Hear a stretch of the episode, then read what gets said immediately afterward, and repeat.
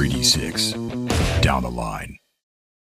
And hello, everybody. We're back. Welcome to the Britannica YouTube channel, where we are rolling through episode 8 of our Dolmenwood uh, Old School Essentials campaign. With me, as always, we have Mike playing Alfred Berthistle, the magic user, Ted playing Argus Dreger, the fighter, and Matt playing Halifax Swinney, the knight. Uh, for the second week in a row, we are unable to be joined by David, who is playing Snell the Hunter. Uh, he is not dead to me tonight.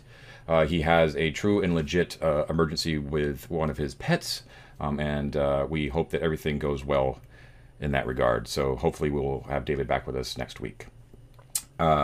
Uh, all right, and lastly, before we get down to business, uh, big news for the channel, and I, I, know it's relatively small time, but we are super happy to, to announce that we actually did make it over 500 subscribers, uh, thanks to all of you viewers, which is super awesome. So thank you all for liking and subscribing and sharing it, and please continue to do so. So um, that is awesome news. So thank you everyone out there for uh, getting us uh, to that milestone, and uh, we will attempt to churn out, continue to churn out content.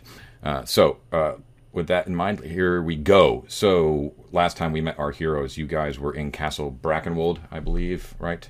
Um, you well, ha- the city of Brackenwold, right? Yeah, yeah, the city of Castle Brackenwold, which has also the castle of Castle Brackenwold, right? Um, you just had your meeting with the Bishop Sanguine, the leader of the uh, Pelietic Church in the Dolmenwood region, and you negotiated with him, uh, thanks in large part to Aelfric's wily um, negotiating skills to procure uh, his services, the church's services, in a large and, and, complicated ritual to rid you of the death rot that was imposed upon you by the gloam at the ruined abbey of St. Cloud. Newly healed, uh, feeling just dandy, uh, you have decided to return probably to Prigwort, but possibly uh, to um, we were kind of discussing this uh, to, to take uh, take take upon yourselves the quest um, that has been compelled. Uh, what's the word I'm looking for? Um, that has been placed upon Halifax Swinney's and welcomed. Yes, um, in order to save right. his save his soul when a knife was at his throat after a drunken night of carousing. Um, it was a, a, a a beautiful woman promised him his heart if he should uh, bring her the bronze ring, which was already something that Mostlemyre Drouge, the consulting wizard at Prigwort, uh, was asking for. So the question is, do you bring it back to Mostlemyre, or do you bring it back to her? Do you I even mean, bring it? Matt gets the Matt gets the bonus experience here, and we all have to just get a big pain in the butt because of this. I don't know well, this deal at all. Yeah, and uh, yeah. I mean, thankfully, like you guys don't even know about this yet. No, true. But when you go all squirrely, you're gonna go all squirrely on us, and we're right. gonna we're gonna be like, "Hey, where's our payout?" Well, let's let's let's see what let's see what happens. Stupid. Uh, my boy's been thinking. My boy's been thinking. Well, Drew's where to find you, and that'll be that. Mm-hmm. All right, so it is the 19th of Lymewald. Go around taking bargains from strange ladies in lakes. You know what I'm saying? right. No system of level advancement at all. Come on. Am I going to get a cool sword out of it? Okay, so it's the 19th of Lymewald. Uh, it's very, very cold. What I have down for the weather is that it was frigid mist today. Yes. Uh, oh, so, yeah. yeah. So uh, it's. I think uh, we're ready to travel. Yeah. And I think. Oh. Can we like spend some coppers and just load up on baked goods for those crazy, those crazy Amazonian? Uh, um, yeah, I think we totally. Fetishists. Absolutely. You want to buy some? You want to buy some of those? Yeah. Fresh pastry. Yeah, Let's just load up on baguettes. Okay. Um, John, an, another question mm-hmm. in addition, because yeah, baked goods all over that, absolutely. Um, another question that I had was regarding the uh, the map that mm-hmm. uh, Halifax purchased. Yes. Yeah. We can think of two different kind of avenues because we have to pass by the forest uh, where our, our our target, where we know the the mound the right. ring is. Mm-hmm. You have to pass by that to go up to Prigwort, but the directions that we've gotten so far have been like go directly south from. So right. I'm just curious if, uh, with the map that we got, would it seem to make more sense to kind of take a left off the road and go um, into the forest from there, or does the map kind of co- corroborate oh, go to Prigwort first and then go south from. Well, 100 percent the safest route is to is to stay on the roads, right? Um, so right. that that would be involve going um, just to Castle Brackenwold back to Prigwort and then going south. Yeah. Regardless, at the end, the end point of that trip, where you would have to uh, venture into the forest proper. Now, as the crow flies, you could certainly just, um, you know, if you wanted to make it sort of safe, you could go back to the refuge of St. Key, and then sort of jut off to the west and um, attempt to, and then, you know, then you can you do some hex exploring, maybe on the way over there, check out Fog Lake, you know, that that sort of thing. Um, have we actually explored a hex yet? I don't. I think we might have done one. You, you did yeah. the, the, the hex that is Prigwort, that's, the, and you discovered that Prigwort was there. You know, and I, I think we foraged once and got mushrooms. Yeah, that was on the road from the yeah. Yeah, yeah, yeah. I mean, I get what you're saying, Matt, uh, and it would make sense, but I think we should go back and get Ethel. Oh yeah, I mean, it, only if like the map said, "Oh yeah, it's right off the road." Okay, well, let's say this. Um, uh, the map I told you was pretty highly detailed for the area, but he, the map seller at the antiquarian bookmark did mark, book market did tell you that um, you know because of the proximity to the ferry and all that kind of stuff that you, nothing's too reliable. So just kind of take it all with a grain of salt. But yeah. uh, the let me see if I can um, figure this out with the player map here. Um, we're talking about if you're looking on Owlbear there that yep the supposed location is right around here. Right. Oh, right. okay. That's farther south than I thought. Okay. Now, um, I'm looking at my exact map here, like the this, the big secrets map. Um, it is very much out of your way to go uh, distance wise to go back to Prigwort and head south. You could head directly west across the fields, um, intersect Fog Lake, and then let's see, we'd be going. I'll just give you a distance here. It would be about let's see, four, Hmm. About 22 miles directly west. Um, whereas you would have to go uh, 6, 12, 18, 18 plus 22. 22 basically back to Prigwort alone, and then another 14 or so directly south. Hmm. Okay? Uh, from Prigwort. From Prigwort. Now, you also have to judge that by the fact that you're on horses, and so if horses on ro- roads can beat ass, you know, beat ass back to Prigwort with no problem at all, as you as you learned. So right, whatever, whatever's your pleasure. You know what I mean. The safe, the safe route, the sure route is to go back to Prigwort. You still have to do some um, woods exploration from there. Um, it's up to you. Okay, so there's there is um, as as we're like um, packing up to go, we're getting our we're purchasing our uh, good bribes and everything. Mm-hmm. Um, when we are ready to kind of like get on the road, um, Halifax would have a few things to say as party that may affect this one way or the other. And uh, you know, he's been he's been thinking about this, and he he uh, looks to his fellows, kind of packing up their gear, getting on their horses, and he says, uh, "Brothers, brothers, we've uh, we've been granted this uh, incredible boon by the church, this gift of of of life itself. Aelfric, you were you were gonna die in just a, like a f- days. And now I've die. sold my soul to a priest.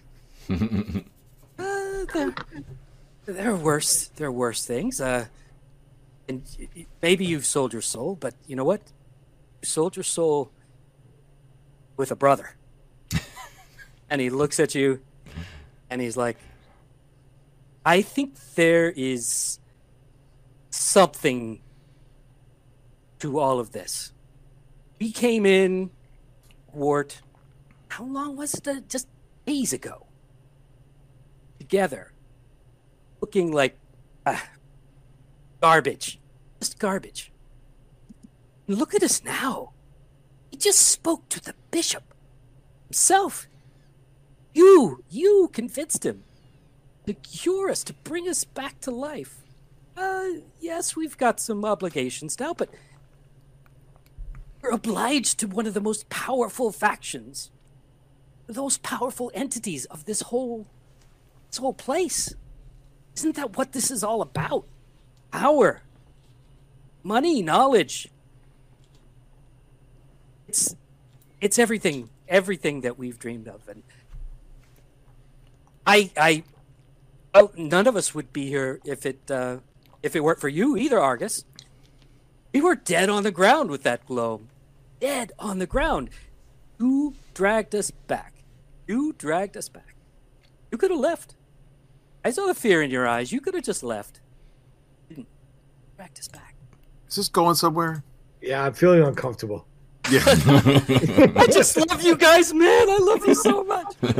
I, I love you too, buddy. So what do you? I carved I carved somebody else's initials on the tree, not yours. My initials he carved, I think. But uh, What are you? What are you trying to convince Here's- them of, Halifax? I appreciate. Here the is where we're here's Halifax. where we're going. John. Okay, there we go. Let's get to the what do they call it? What do you guys call it? The money shot? Ooh, no, we don't call it that. No, I refuse. Here's what. Here's what. The thing. Something happened to me in Prigwort, or we came down here. Yeah, a lot Yeah, of things. something happened to all of us. Yeah, man. Uh, this is this this is something I haven't told you. Uh, until until we're cured of this disease, quite frankly, it didn't really matter because we were going to be dead. In. But now that we have this shot at life, this is important. And he'll go on to tell them everything about that night. The oaf and the oast. We got totally loaded. Got lost looking for the bathroom Oh, ended up in the back room and how he was gonna die describes that the uh, Haggett was there his two big burly guys um, how they were paying off the, the the town guard which is definitely something that we've you know is on our to-do list to Mhm. look into but you know he explains to them they had me to rights I mean, I think I could have given. I think I probably could have taken them, but they had a knife to my throat. I was a dead man. In that moment, I prayed. I prayed to the one true God, just get me out of this. Just let me live. I got stuff to do. And I can't tell you exactly what happened, but the lady appeared. And to me, and I've checked this out, she seemed to be the vision of the prophet Isaiah herself. I know it, sou- it sounds crazy. It sounds crazy, but the only reason why I'm alive here, right, right here, right now, is that those guys saw something too. And they fled and left me alone. all right, all right. I mean, I've seen uh, crows turn into a monster and uh, turn back into crows. So, I've seen the bishop cure the rotting flesh of your of your body. Exactly. I'm prepared to believe your vision. That's great. I'm I'm glad that as you know the prophet paid a visit and But saved you the may bacon. you you may be glad a little too soon.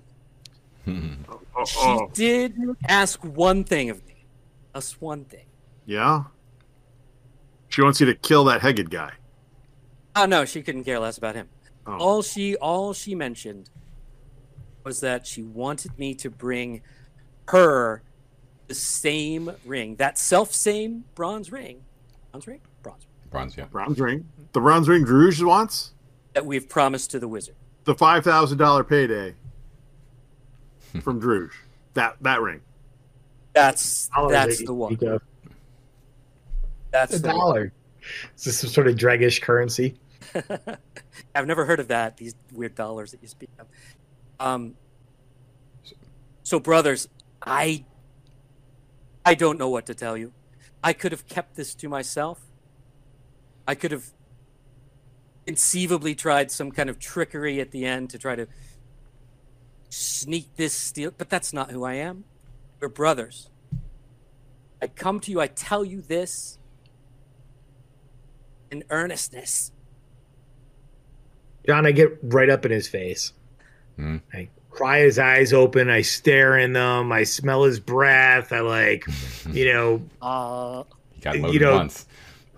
just kind of be like, see if he smells like fairy enchantment. Is someone yanking his chain? Does he seem like he's under some sort of magical, like, you know, quest thing, whatever. He sure Um, seems adamant, more adamant than, than than normal about this particular line, about this particular. But he's been adamant about everything. Adamant about saving the kid. Adamant about. But you understood gloves. that one. You understood that one. Yeah. Like you know, and it and it paid off. it did. Yeah. Yeah. You know, but you you know that according pounds. that acor- according to Swinney's moral code, that saving the Lady Violet, of course, would be the right thing in his mind to do. Whether or not Sure. you guys believed it, but I, I just need to know if I smell fairy on him you- because you, don't smell fairy. Fuck. Uh, but he does seem to have like a probably a little bit of like a beatific smile on his face. You know what I mean? Like there's something off. You could I, I would say that as as you as Aelfric would would probably notice that. Right. You know, I take a piece of cold wrought iron, and press it between his eyes, and I look for a reaction in his pupils. his reaction is your is his fist in your face, probably. But yeah, No, I'm not. I'm not doing it meanly. I'm just like. Mm. Right. people on the streets are looking Like- at you in the cold morning, like, "What are these guys doing?" Yeah. Mm. Um, like, bring it on, brother. Bring it on. All I feel is the love for the true one God. right. Um, uh, now, yeah. So, how you guys reconcile the fact that he is bringing up this completely different reason for getting the bronze wing when you were already sort of like, yeah, we could get that ring. It's going to get us five thousand gold. That's up to you guys to decide how to reconcile that. But, but, um, that said, uh, I will point out, uh, you certainly don't have to. But you are in Castle Brackenwold, where I have to, told you that you, you know if you want information or you want goods or something like that, this is the place to get them and all that kind of good Right. stuff. Um, if you want to know more about this supposed burial mound, this might also be the place, right? Like you, you know, all you know is that he, he wants this bronze ring from a skeleton's hand, but but because he Mostlemyre refused to give you any more details, um, all you have to go on is that it's the burial mound. There's supposed to be a skeleton in there, and there's a bronze ring on it. In, in fact, um, as he's recounting this tale, he would pitch in the extra details that she kind of sprinkled in throughout that. Mostlemyre, he may have said, like, you know, get the ring from the skeleton's hand or whatever, but she also told him that this ring was a key to a door to the ferry underneath the mound. That was a little bit extra. Okay, that's now see that I got to tell you that does not sound like something a prophet would say. That sounds like something a fairy would say. I mean, I, I, I can, I'm o- wrong I can only tell you what I feel, brother. I can I- only I tell you hear what you, I feel. but correct, Alfred, correct me if I'm wrong, but I mean, uh, the prophets and the saints they don't they don't truck with fairy, right? Well, I mean, there's legends, and I'm making this up, John, so feel free to counteract me. Mhm. But there's legends that Fairy has to send um, a tithe to hell every year. That I is that that is something that you've heard told around. You know, you, you up to you if you put credence to it, but sure, you've heard that you've heard that rumor spread. hmm I mean, What like they have to send like 30, 30 Fae to hell every year. for what? It's the deal they worked out, man. The God's sufferance to uh, to be allowed to exist. I see what you're saying.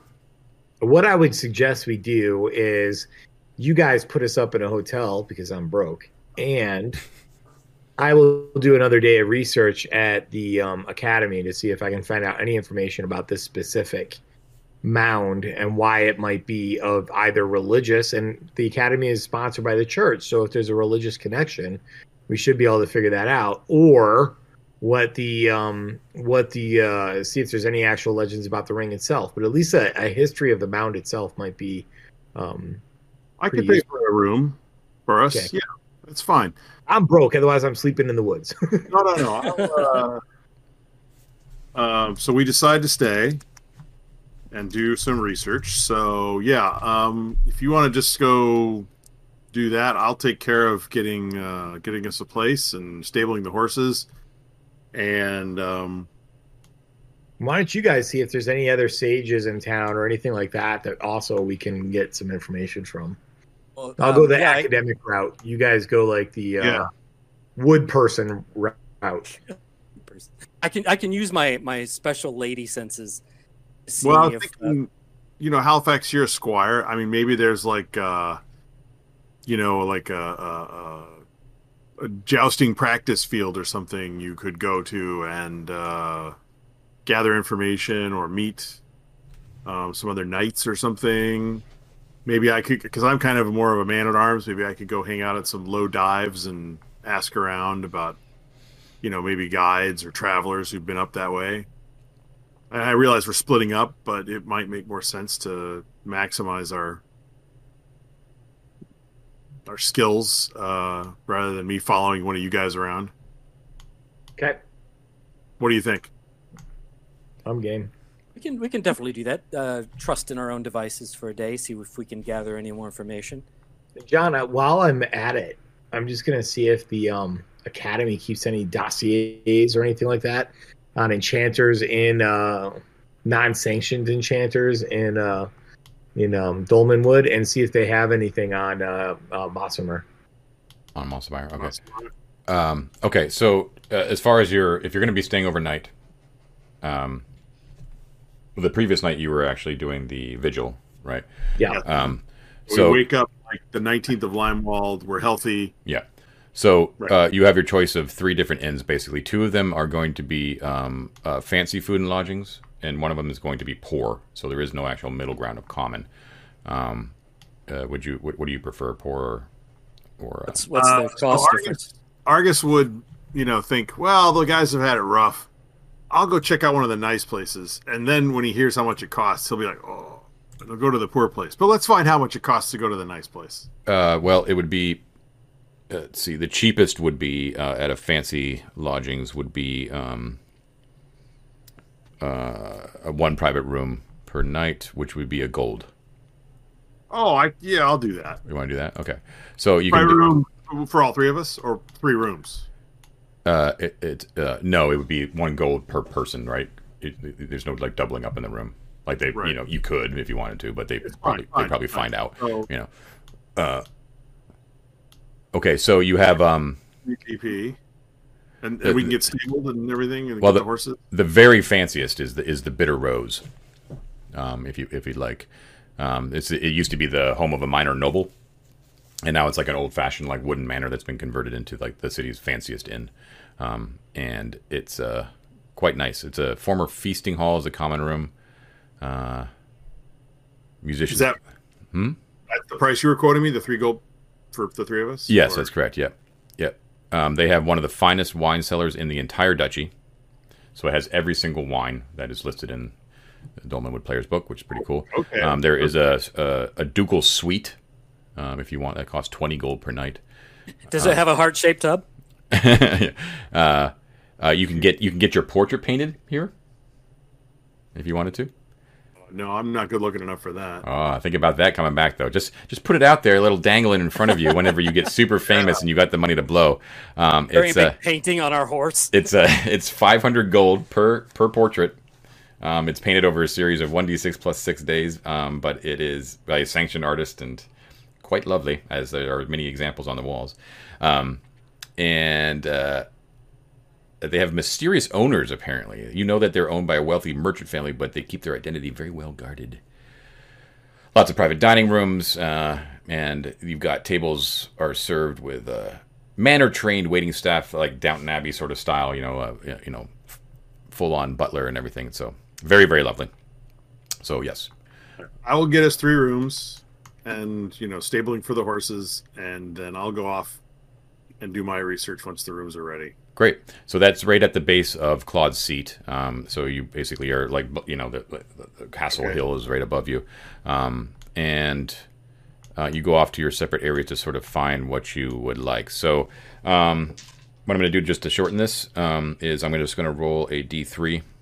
Uh, one is Mike, two is Ted, three is Matt, and that's the person who's going to find the info. Uh, actually, uh, if they if they find the info. So, how much money do you want to sort of grease to? I mean, you know, to spend to sort of get what you want. Doesn't really matter who's doing I'm what. gonna need to be financed, guys. I don't, I don't have any money. I have a really awesome spell I'll cast someday. All right, here. I'll, uh, well, I don't actually have that much more coin on me. It's mostly in the bank, but I can give you 10 gold pieces. Sure. Uh, you know what? I I'll um, uh, with all my big Brotherhood talk. I'll um, uh, let me do that. I'll I'll I'll do the. I'll put in ten. I don't know if you want to up that to twenty. I Or say just let, let let me give handle me it. 20. 20 is fine. Okay, give him twenty. All right. So how much are how much are you two spending? Um,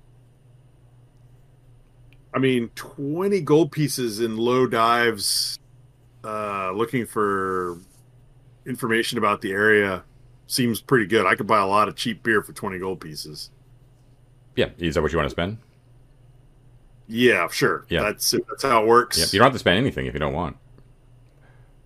No, I'm prepared to go buy people drinks. So Twenty gold is a lot. Okay. Cool. 20, There you go. 20 and Uh, Halifax.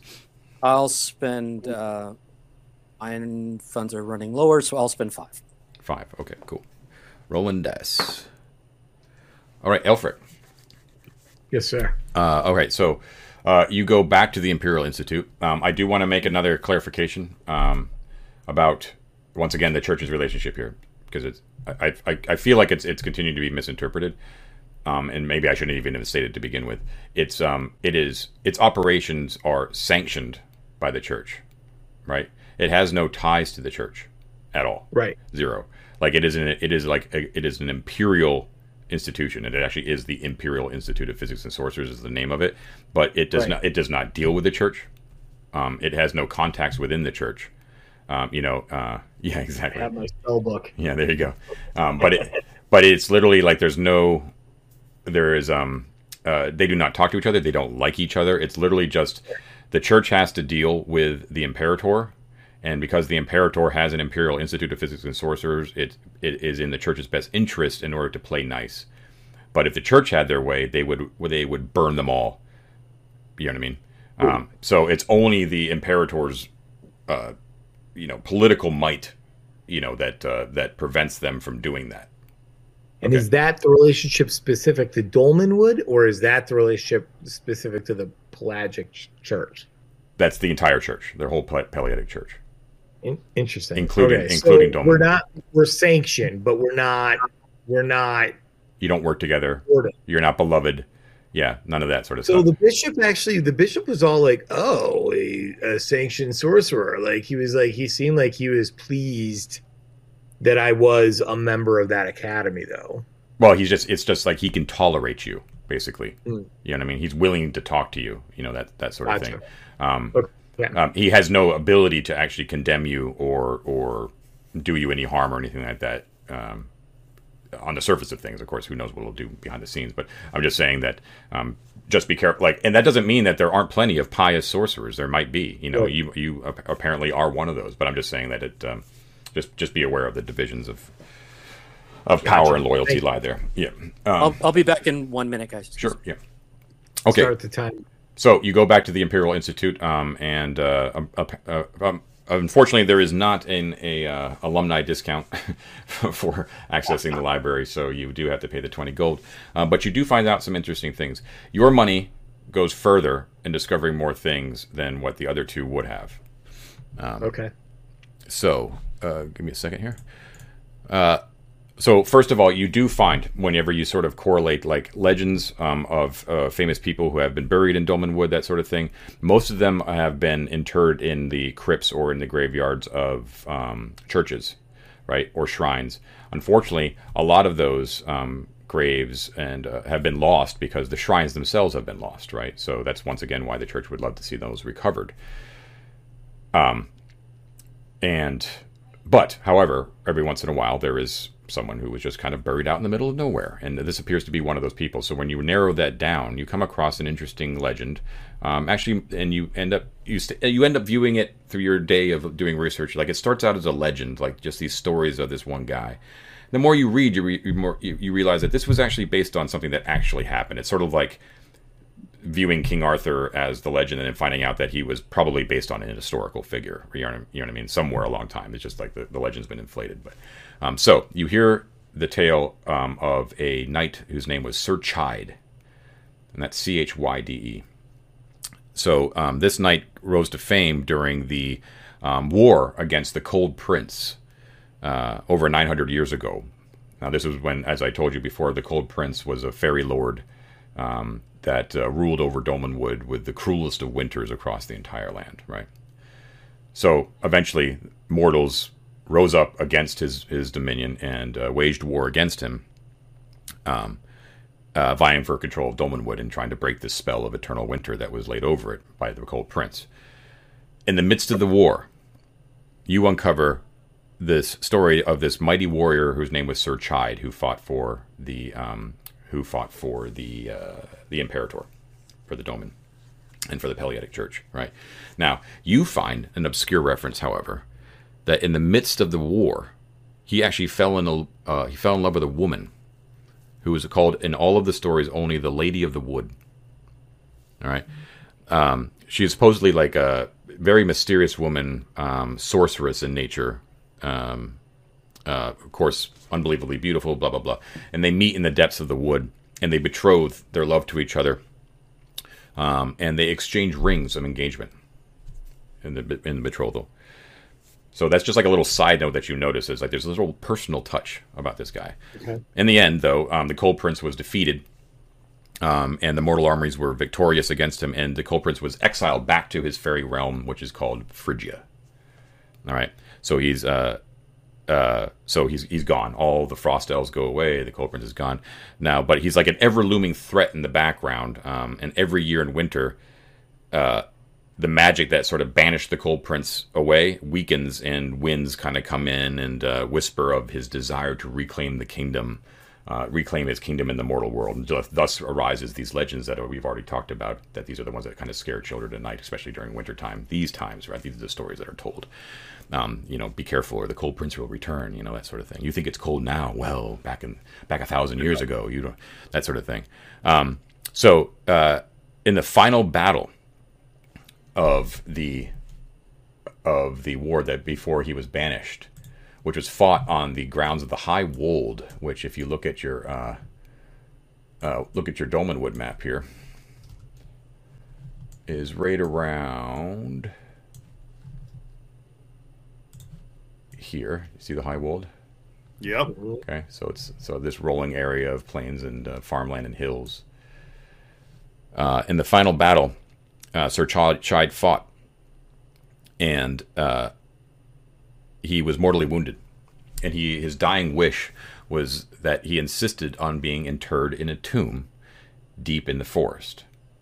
This is where your research was like, aha, this is what we're talking about right here, right? Um, and uh, the the lady, the, his love, was never actually seen again. And there's lots of rumors that she died in the depths of the forest, um, uh, in the glade where she and her love first met. You know, very sort of Romeo and Juliet sort of thing, right? Um, now, uh, the extra money that you spent uncovers a certain things. First of all, was the fact that they had this relationship, right? This relationship that all existed. But you you are very clear that the guy's name was Sir Chyde. Um, uh, what you discover, and what is more than likely, is that the lady in the wood was almost definitely probably fairy, right? Mm-hmm. And that therefore their love was forbidden, human and fairy, right? Um, and it's also more than likely that they, they keeps on bringing up the ring which Sir Chyde wore. All the time it's brought up more and more often that, that this ring that she she exchanged with him, and that this ring is more than likely probably of fairy, right? This clicks in your mind with the story that Halifax told you about the vision that he had, that this that this ring is a key to fairy, right? Um, and uh, you you also find out that the tomb in the forest was a site of pilgrimage for many many years um, until a series of hauntings caused the church to actually place magical wards on it and seal it off, and it became forgotten after some time. Uh, yes. Are hags fairies? No. Not that you know of all the stories you've you've never encountered one, but the stories that you heard is that they are um, corrupt witches, basically, which is a different sort of thing. Mm. Um, uh, the last pretty thing you research, Mike. What's the, that? That's pretty good research. Twenty gold's a, a, a substantial amount. Yeah. So they um you the last thing you is just a trifling thing, but you actually find notes of about certain items that um, he was known to have been buried with Uh, one is a the sword that he wielded, um, which he slew to which he used to slay the fairy giant known as Butter for Bones, which is so good. Uh-huh. um, his uh, his must bron- not be much of a sword if you slay a giant named Butter for Bones. It's like it's dull. It's got a rounded tip. his uh, his bronze. Use it to slay toast. That's right. His bronze engagement ring, and also the portrait of of a, a portrait of the lady that he had commissioned in this tomb. And nothing about any magical properties of the ring or that the tomb was created on top of a mound, which was a gateway to fairy. No, nothing but about that. But it does clearly magic rewarded, right? Yes, it said there was a a, a series of hauntings later, after it was a, a pilgrimage site, caused it to be sealed. And yeah. there's also you can confirm that um, uh, there's multiple sources that claim that the ring itself was of fairy, which uh, just automatically like by um, you know ma- makes it magical. You know, properties you're not really sure, but um, it, but if it, if it is of fairy, that it is then natural. It is then naturally magical. Okay. Cool. Yeah. Thank you. Good stuff. Okay. Let's uh, see what you guys find in the pub. Well, that's it. I'm just I just rolled like who finds the info and that's that. Yeah. yeah. You guys don't have to spend your money. oh, I don't spend the money. No. We don't. Oh. Nice. We'll say that. We'll say that. Um, Alfred comes back and it's like, "Oh, don't, hold on before you buy that drink. Uh, I found everything we need." oh. Lap the coins out of his hand, be like, "Don't feed that yeah. one." Yeah. I, I, just don't want to spend a whole entire hour just telling you guys rumors about the place. I'd rather, I'd rather you actually no, go do something with the place. you know? Yeah. Well, one one more thing then, John, just as a very quick side note. Uh, I understand that not only is um, our fine hotel has a great wine cellar, mm-hmm. but I understand that um, the market today in uh, Brackenwold is wines and rare spirits. Indeed. And uh, so Argus wants to get a little something to warm his bones on the road. Sure.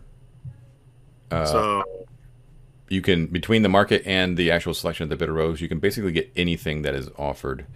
Um, you have that like a list you can show us, or not a list I can show you? That would take a screenshot and uploading and putting up on Owlbear, and that's just too okay. much for me to do right now.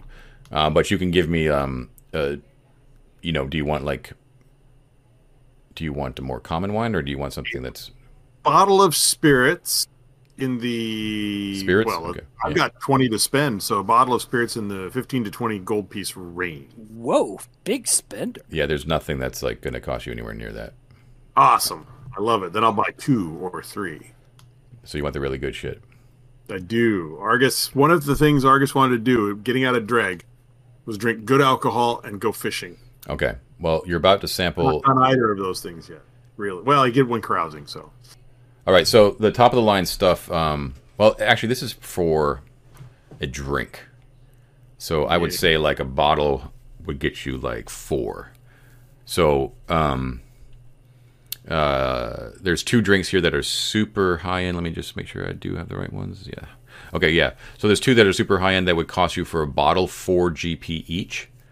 Um, one is called Lord, Lord Oberon's Ambrosial, and the other one's called Purple Aspinthian. Would you like a bottle of both? One of each. One of each concept.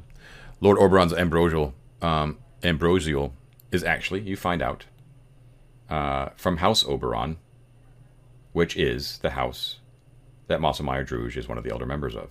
Oh yeah. Um, so it is um, actually Prigwort's finest distillation. So it's kind of ironic in the fact that you're buying, you know, the finest thing that Prigwort offers in Castle Brackenwold. um, it's uh, it's a brown spirit. It actually doesn't look all that great, um, and it tastes of sour rose hips.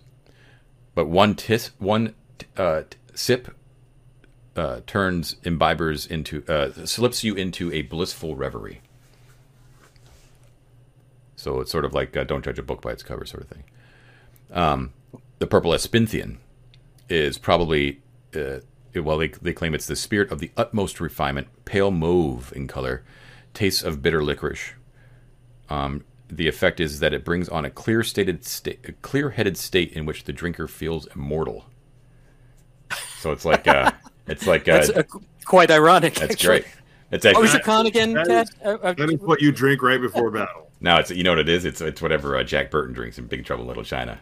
Yeah. Yes. Feels sort of invincible. right on. Okay, I buy one bottle of those Yeah, man.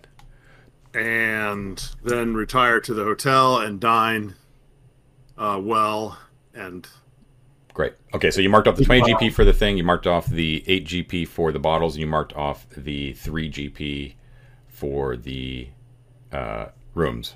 Correct? well 20 gp came from uh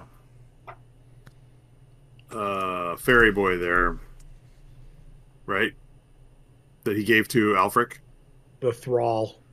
You're a thrall. oh, I thought I thought we gave ten each.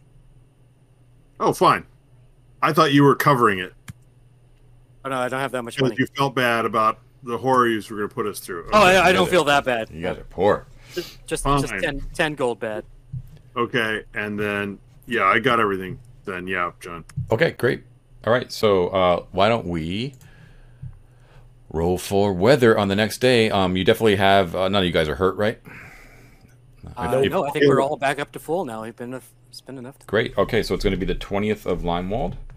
I got it. 2d6. Yes, please. I love rolling dice. Nine. That sounds bad.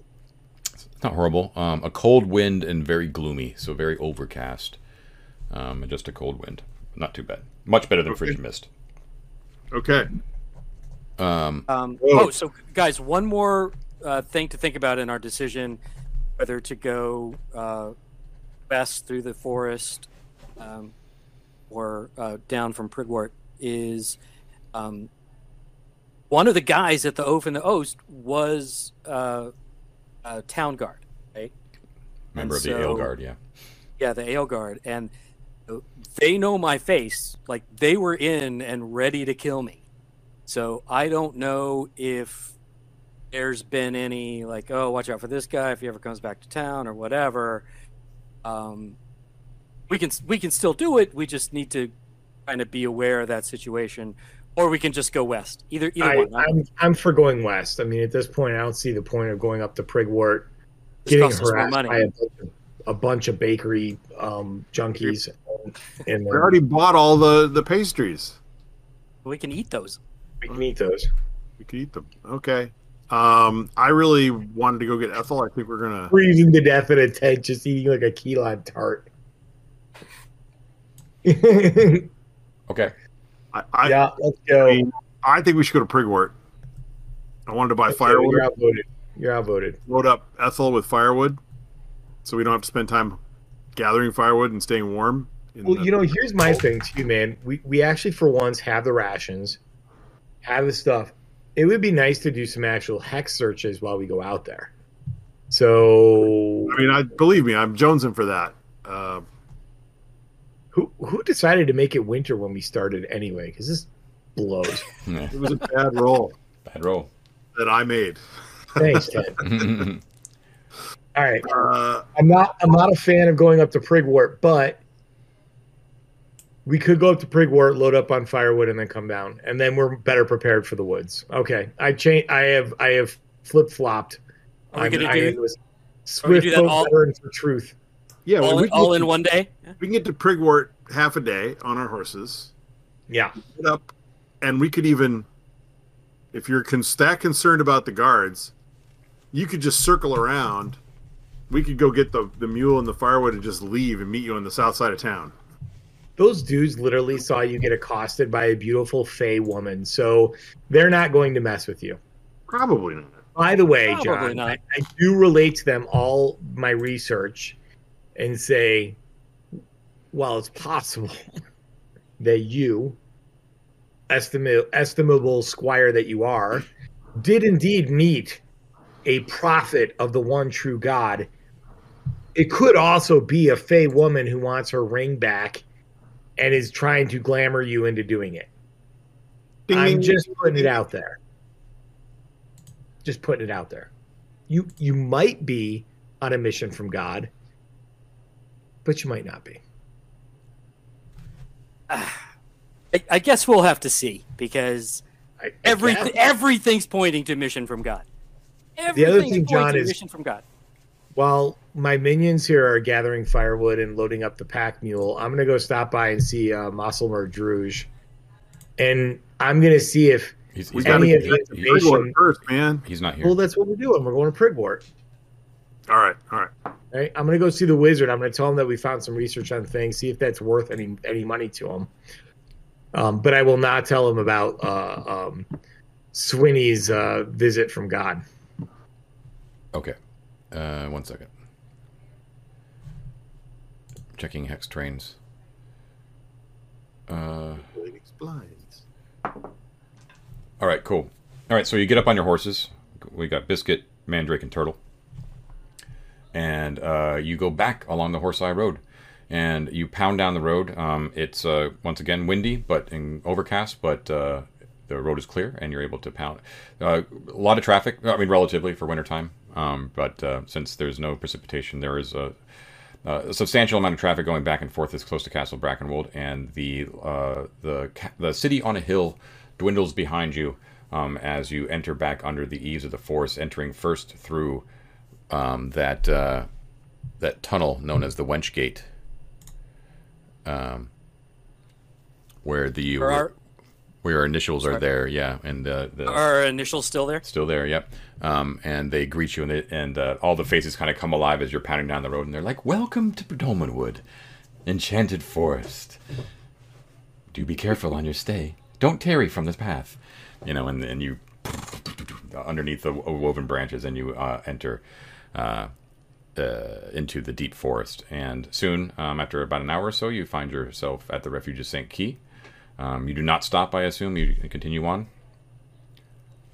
I think we keep going, right? Yeah, let's Ab- keep going. so Abbot we- Spatulard waves at you as he recognizes you, and they all sort of uh, makes the sign of the Revelator as you pound down the road, um, and you continue on. As and- we start nearing that area where we were accosted Mhm. ahead of time, I start keeping a, a close eye out, because they were using tripwires before, just like Yeah, you are nearing that area. Um, so you uh, you come, you're pounding down the road. You gonna get a little bit. I assume that you you take caution when you know that you're approaching the exact point where the where the tripwires were. Um, and as you slowly kind of bring your horses to a walk, looking carefully ahead on the road, you see that the um, the tripwire is no longer there. Um, but there is what appears to be like the um, like the device that you would wrap around the tree, like you know, like a little peg, like in the tree, sort of thing. Like you can see that you know it wasn't your imagination, like it wasn't some hallucination. Like it was definitely something was was hooked up there at one point, but it isn't right now. Okay, um, as you're quietly going through, and there's pretty much silence in the wood, you feel this. You're almost certain is probably something in your head, but uh, you can't help but hear uh, way off in the distance to the south. You hear the tittering of women's laughter somewhere in the trees to the south. Um, Do we go? Do we go bring them some baked goods? Or are we just gonna end up in the pies? I don't, I'm not heading into that forest. No. that Okay, does not feel like it's on on uh, on mission.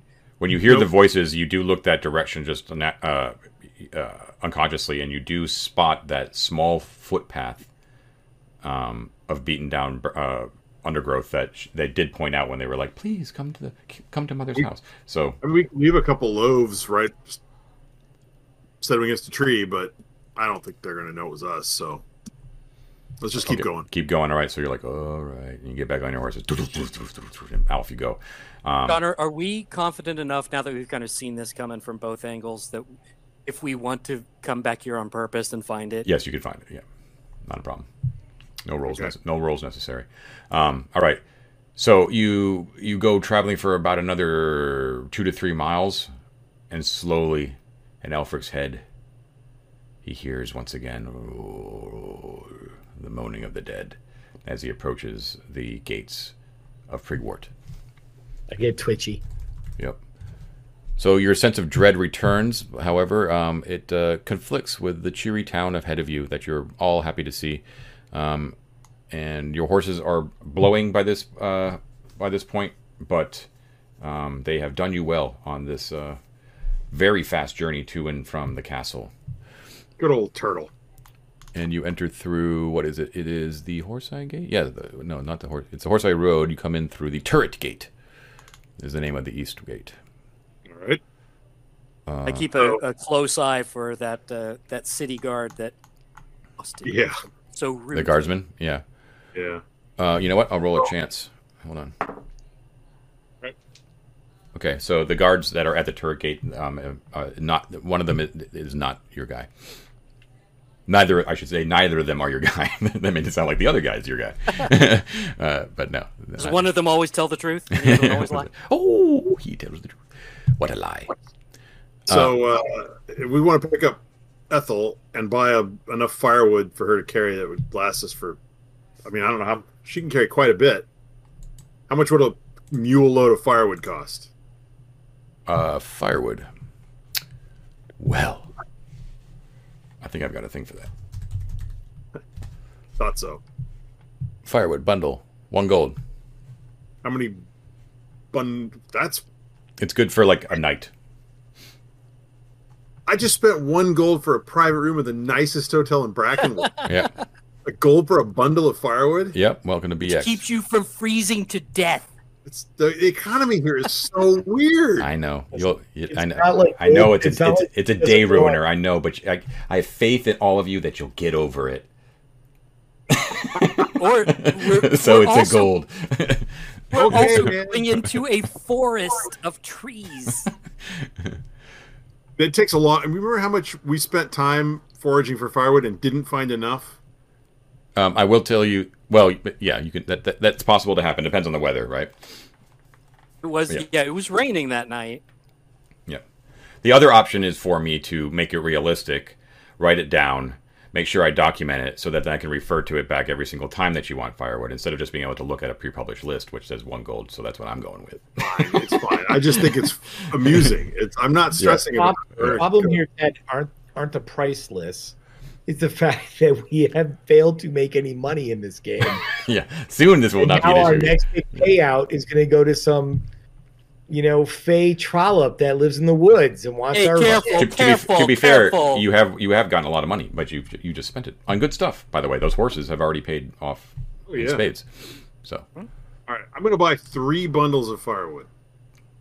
I'm We'll going to watch you buy three bundles of firewood. You what? I'm going to watch you buy three bundles of firewood, and then I'm going to go see my wizard in a pocket, Mostlemyre. is that how we view him? I may have to d- disavow you of that notion. Ooh, ooh. uh, okay, so uh, all right, so you're gonna head to Mostlemyre. So you go back outside of town to the east uh, uh, to Bag Manor, that strange rambling structure. The Black Reed servant uh, greets you in, and once again you're brought into Mostlemyre's chamber, where there he sits with his octagonal hat and his octagonal Pull glasses. down the collar of my robe, and I go, cured. Well done, my boy. That is excellent news. And he's got his bejeweled hands. Tell me, how did you do it? Was it the noble mandrake? I tell him, I tell him the whole story about um, about the, the bishop and the letter and everything else and our participation. And well, he already knew about what we did with the daughter, right? With us saving the daughter. Yeah. And, um, you know, like our arguments. And I say, sadly, we seem to be under some sort of permanent contract with the church now. Yes, I was going to ask you about that. That it, uh, seems a little hasty, but it has, of course, given you a new lease on life. So perhaps that will work out for I for only you. had about a week left. So As I warned you before you left the last time, though, be careful of who you. Uh, be careful of dealings with the church. You may have uh, stepped out of the frying pan and into the fire. well, the frying pan is a little slower than seven days. More power to me. But if it Um, brings you, if it, it compels you to go back to the to the abbey and actually explore it thoroughly, um, you may be one of the few who actually may come out alive. Not many have, none that I can remember in living memory. So, should you bring back those secrets, do share. No, of course. And indeed, I, I had a chance to do some research about the matter that you had engaged us to perform for you um, a little earlier. And um, The ring. I just have it. No, we are actually getting ready to leave in the morning. He looks to, uh, disappointed. go He was- his eyes got very kind of like like oh you got it you know like he was he kind of broke his composure for a second. No, but I, I'm going to kind of drop a couple hints of the research that I, I found. What exactly? What exactly? What parts of that legend do you tell him? I tell him that um, I took it, I took it upon myself to do a little research in the libraries of the academy in Brackenwold into your um your tomb um the and I actually I name dropped the tomb of Chyde of Sir Chyde.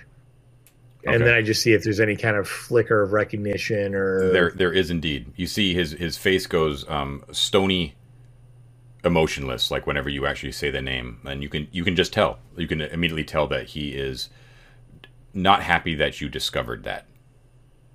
Put it that way, right? He does. He doesn't say anything. You know what I mean. He tries Right. his best to kind of keep his composure, but like the moment that you you, you fess up that you know something more than what he gave you, he's like, "Mm-hmm, go on." Interesting. Do I get any kind of sense about like why he's feeling a little disgruntled about it? No. No. Um. So uh, you know, obviously, uh, my feeling is that um, forewarned is forearmed, and so we leave in the morrow to go and, and indulge, you know, engage in this uh, assignment. Um, and I'm not here to to renegotiate any terms or anything like that. I was just hoping that perhaps we could have a more open discourse about any other interested parties that we may have to deal with um, and the retrieval of this ring.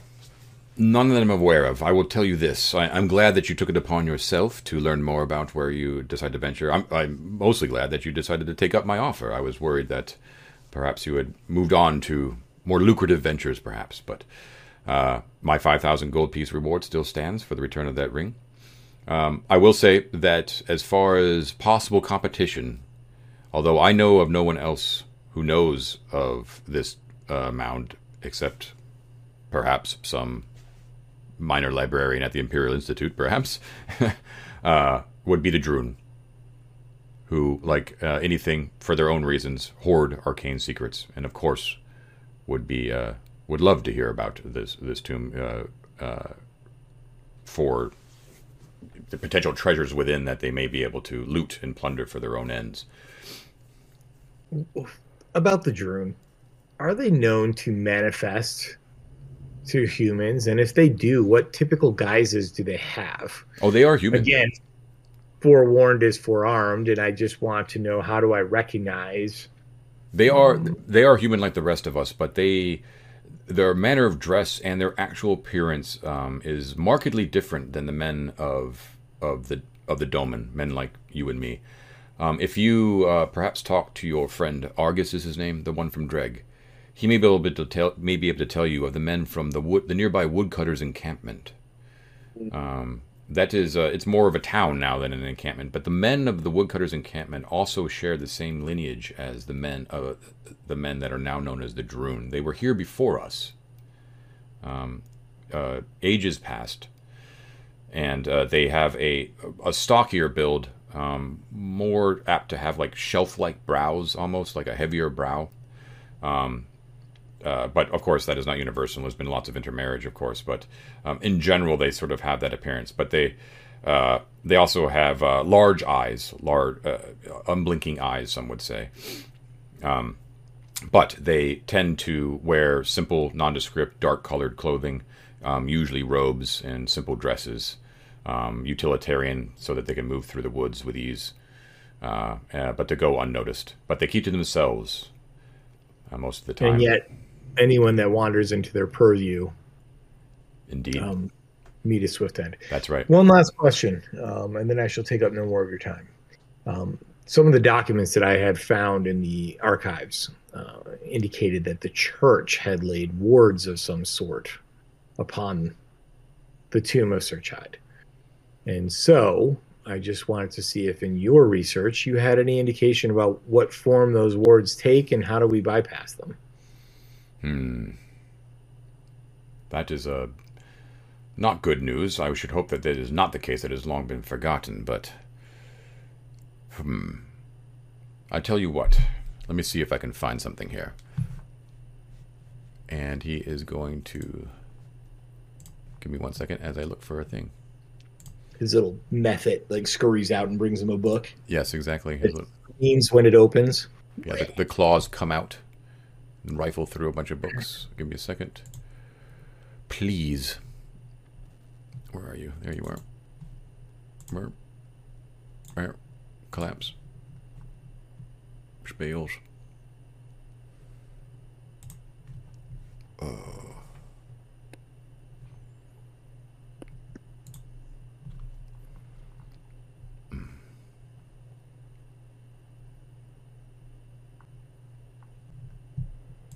One sec.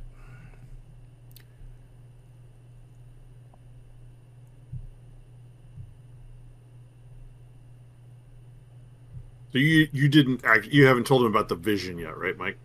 I'm not going to. Yeah. Okay. Uh, I feel like anything he told us he would tell us about that would be suspect in the first place. You know? okay. Okay, so all right, he's going to he uh the creature that you can never fully see, right?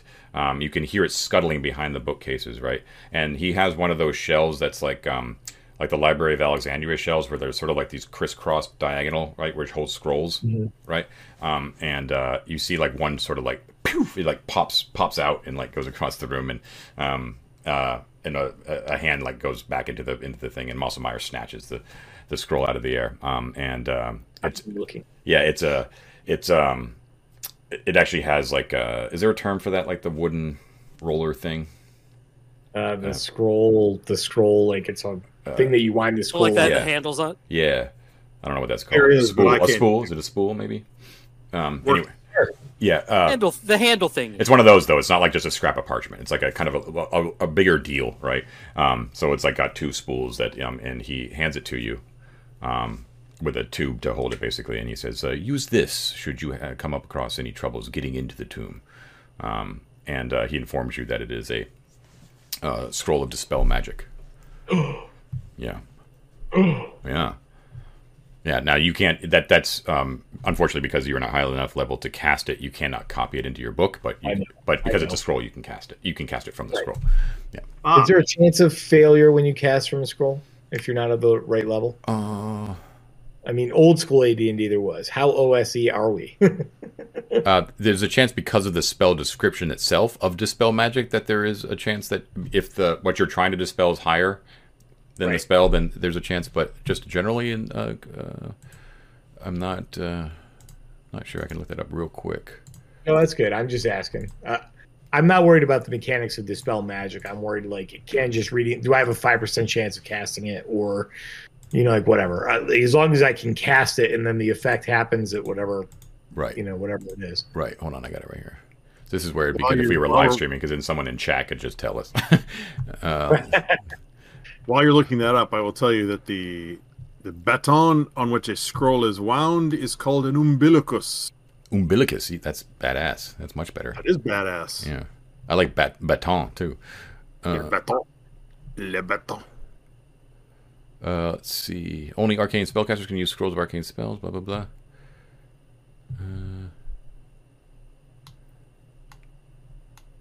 I don't think there's a problem. Usage. Uh, no, you can use it. Not not a problem. Cool. Yep. Cool. All right, All right. Sounds good. I, I tuck it inside my. I mean, is it fuck off massive? Is it No, like, no, whoa? you, you, you can fit in a scroll case. I just wanted to look kind of a little different. Yeah. So. Cool. All right. Um. So you correct. want? Like, we have to carry the ark with this scroll in it now. yeah. Solid gold lid. That doesn't matter.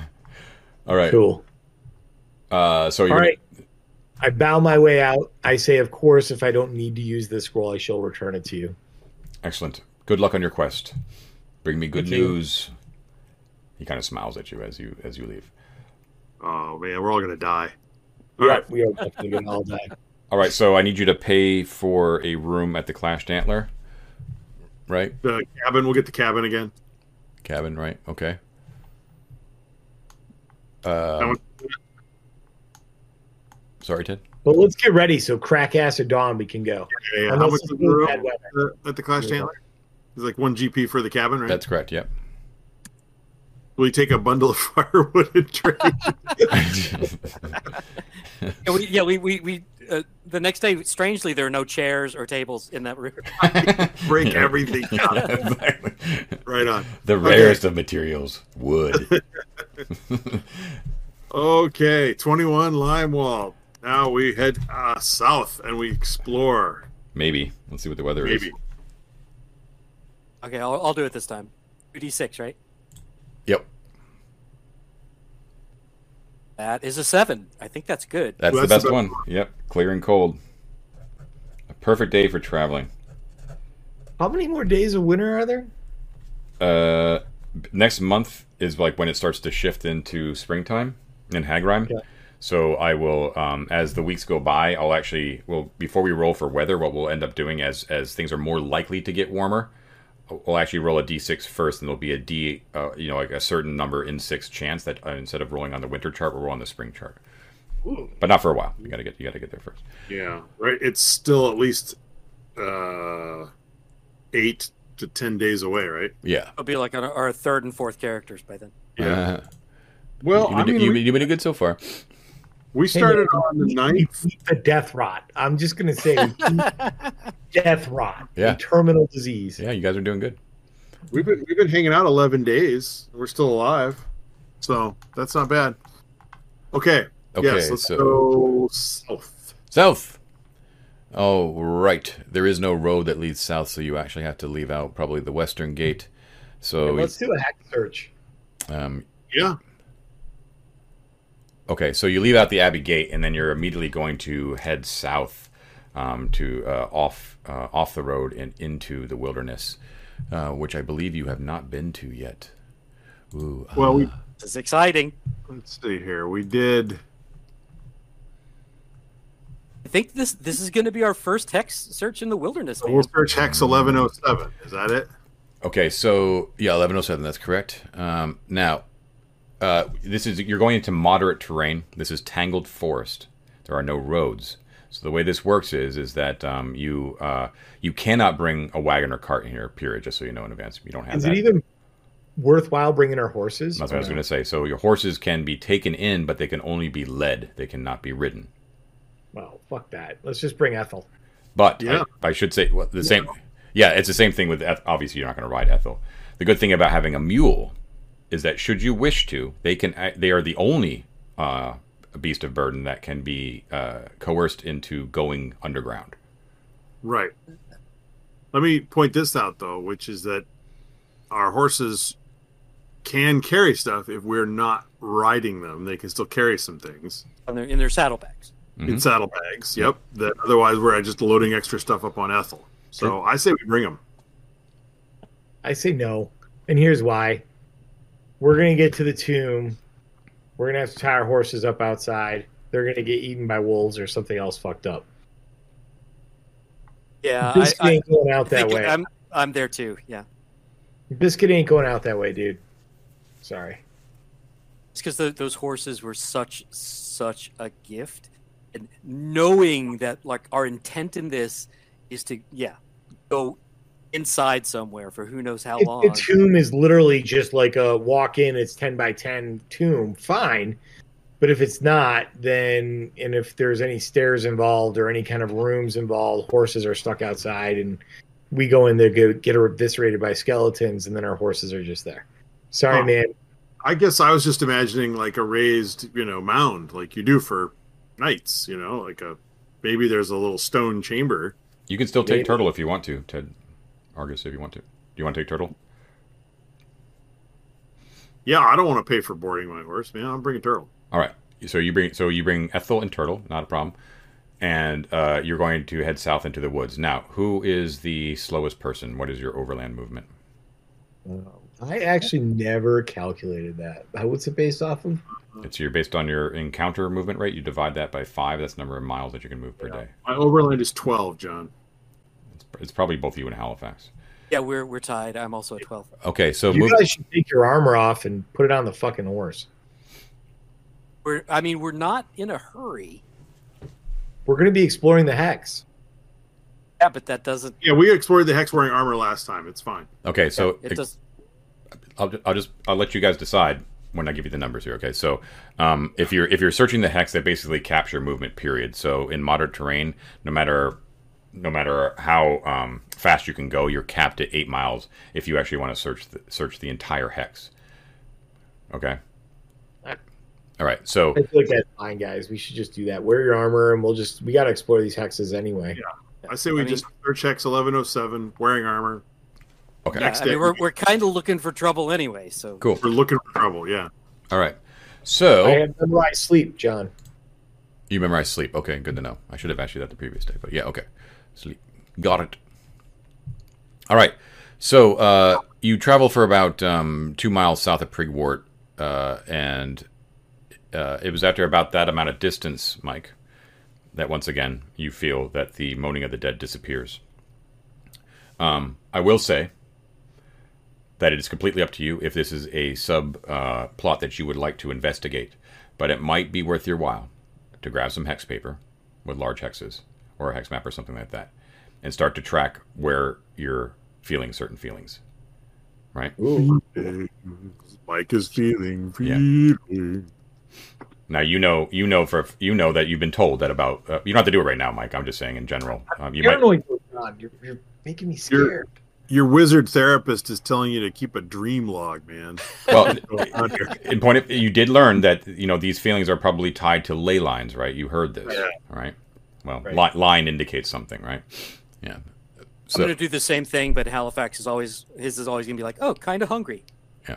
Don't forget too that he told you of the one the one nodal stone that he's aware of its existence and where it was, which he gave you that information, known as the Gorth Stone, was to the northeast of Prigwort, right?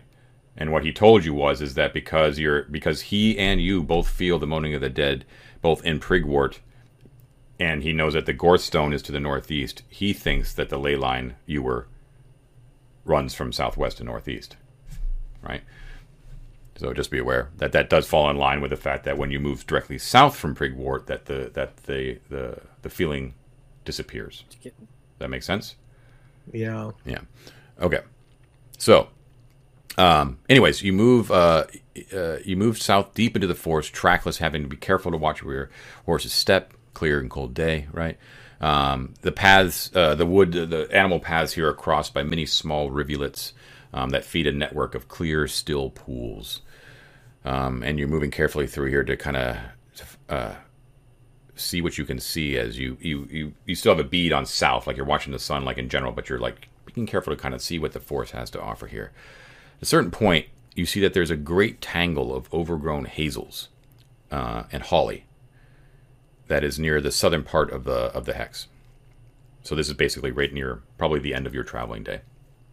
Um, and uh, it's different than the rest. And as you kind of move through, as it kind of catches your eyes and you move through it, you see that the the tangle actually obscures what appears to be a narrow but extremely deep chasm that has actually been uh, cut into the forest floor.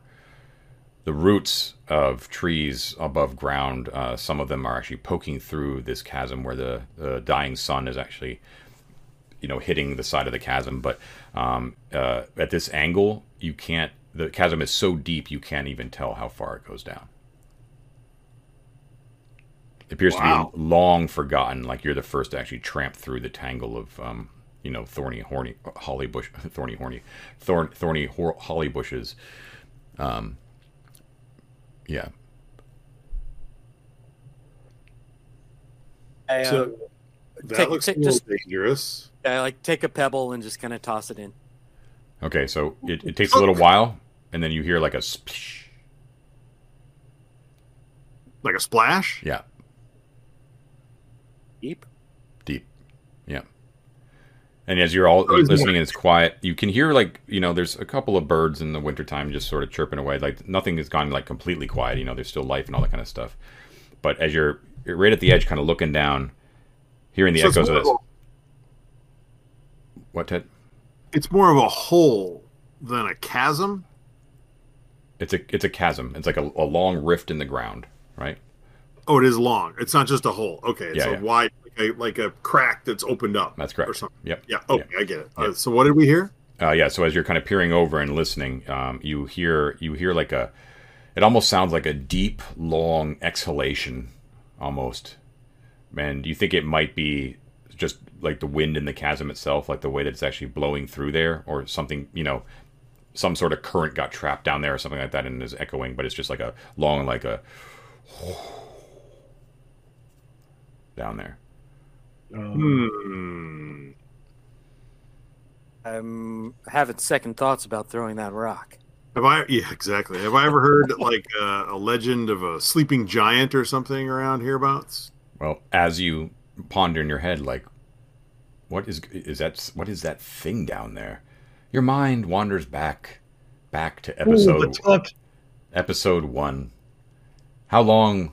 How long ago was that? Where we've completely forgotten the tale that uh, the town drunk Alfwit atop the bar told of Sir Windlass and the Worm, about how he defended the town against the mighty yellow bile worm Kazobrith, almost decapitating it when it ran away south, never to be heard from again, and neither had Sir Windlass. South, he said, as I pointed out clearly in episode one. Excuse me, I'm just going to go watch episode one real quick. Windlass Bird, Jacob Bride, the yellow bile worm who preyed upon the town, fought in the town square, near to death, almost decapitated the worm, and then ran off, never seen again. And then immediately afterwards, the the ducal knights came in, and we forgot all about it. Hmm. Uh, wow, you guys think that's uh, Bride down there? Uh, that would be awful.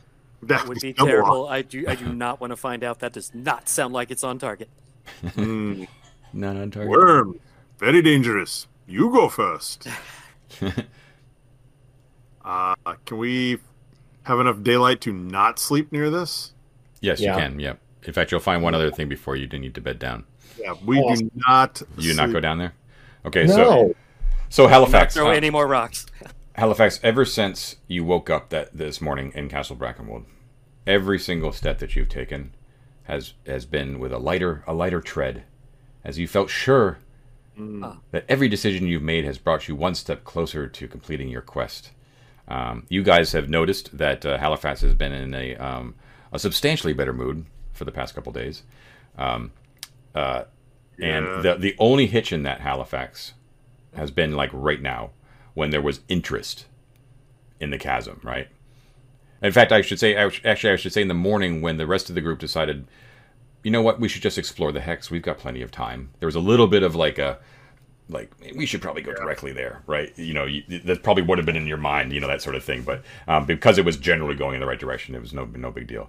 Um, but Okay. there's a palpable sense of relief when your companions are like, uh, "We're not fucking with that," and you and you back away, and you're like, "Okay, Okay. we're on the straight and narrow again." Um, so I- Halifax and I are, are like this, man. yeah, exactly, exactly. Uh, so before you bed down, um, uh, it- you, in, this is, we'll say this is actually like the place that you find a good uh, a good place to rest. There is a uh, you find hidden uh, amidst uh again a tangle of brambles and wild roses. Is actually the roses that kind of tip you off to kind of take a look at this. And this is just in the middle of the woods. Like there's no paths leading up to it. Nothing. Everything is overgrown. And you see this lovely patch of wild roses in the wintertime and you uh, brush it aside, and you see that there is a um, a simple wooden wayside shrine there, and there is an icon of uh, Saint Fogarty there. It's in great, uh, uh, who is you know just like a like an old an old statue of Saint Fogarty, and uh, let me get his- Fogarty of the Cup. indeed, he's the patron of lost travelers That's totally us. and peat cutters of all things. Um, Not us. his miracle was that he guided a party of pilgrims who had lost their way in a bog at night to safety by commanding the marshlights to lead their way. It's pretty cool. Um, so you see that uh, below his statue there is a, uh, a heavily tarnished brass plaque that is engraven with an image of the saint. Um, uh, in his classic pose, where he's holding aloft a cup in one hand and a lantern in the other. Okay. Let us leave a gift of pastries and prayer for Saint Fogarty. I'm gonna clear the snow off the shrine. Um, I'll use some of the snow to kind of like polish the plaque. Okay, cool. All right, Is, so uh, are, are we sleep? We're sleeping. This is near where we've kind of made camp. Yeah, you find like a suitable place right around here to make camp. Yeah. Yeah. Okay, I, I take that um, uh, that tankard Mhm. that I bought and uh, I uh, uh, pour some wine in there and leave that on the. Great. Cool. All right. So uh, you make your obeisance, ob- obeisances. Is that the word? Um, Close enough, I think. and uh, and you bed down for the night, feeling that you are under the protection of Saint Fogarty for the night. So Right uh, I should say that this is one of those shrines, one of the lost shrines to the to the saints that um, that the church um, desperately is seeking to recover and reclaim as their own. Right. Uh, unfortunately, Oh, wow. Th- there is no cleric or friar in the party, or you would gain substantially more benefit. But uh, but you are all you are all godless men. Is there um, uh, a place where I could uh, mark this on the map that I? So, so you can find it is- again. Yes, yeah. So basically, the way it works mechanically is if you search a hex completely, you can always find um, any special places within that hex again, provided you don't get lost. Right, like as long as the lost roll doesn't doesn't happen. Ah, right. Yeah. All right. Okay. We've got tents and cook pots and and uh, I mean, if there's still daylight, we can gather firewood so we don't burn what we have. You know, whatever. But I, I want to maximize our our restfulness. Right. Absolutely. So, Why, why is that so important to you, Ted? is there is there a particular reason why you need to make sure? Is there a certain roll you have to make based on a certain ability score? Yeah. Yes, it's because, and I know this will come as a shock to you and 500 of our loyal subscribers, Tell the loyal viewership what, what exactly we're talking about. Loyal viewers, new and old, friends, countrymen. I have a five con. Five Constitution. I do not sleep well at night. I get the sniffles easily. That is incredibly poor. I Yes. I can only imagine the kind of person who would roll a number that low. Obviously, someone of And then poor moral character. on purpose. I think he did it on. Purpose. And imagine that the GM cruel enough to say you still must play that character. What kind of man? what kind of person would do that? a horrible rancid dick. Oh, and proud of wouldn't it. go that far. Sadist, sadist, surely. Very well. So let's make sure that Ted's uh, con uh, check is uh, has a decent chance. Although I don't really think that's possible, but um, okay.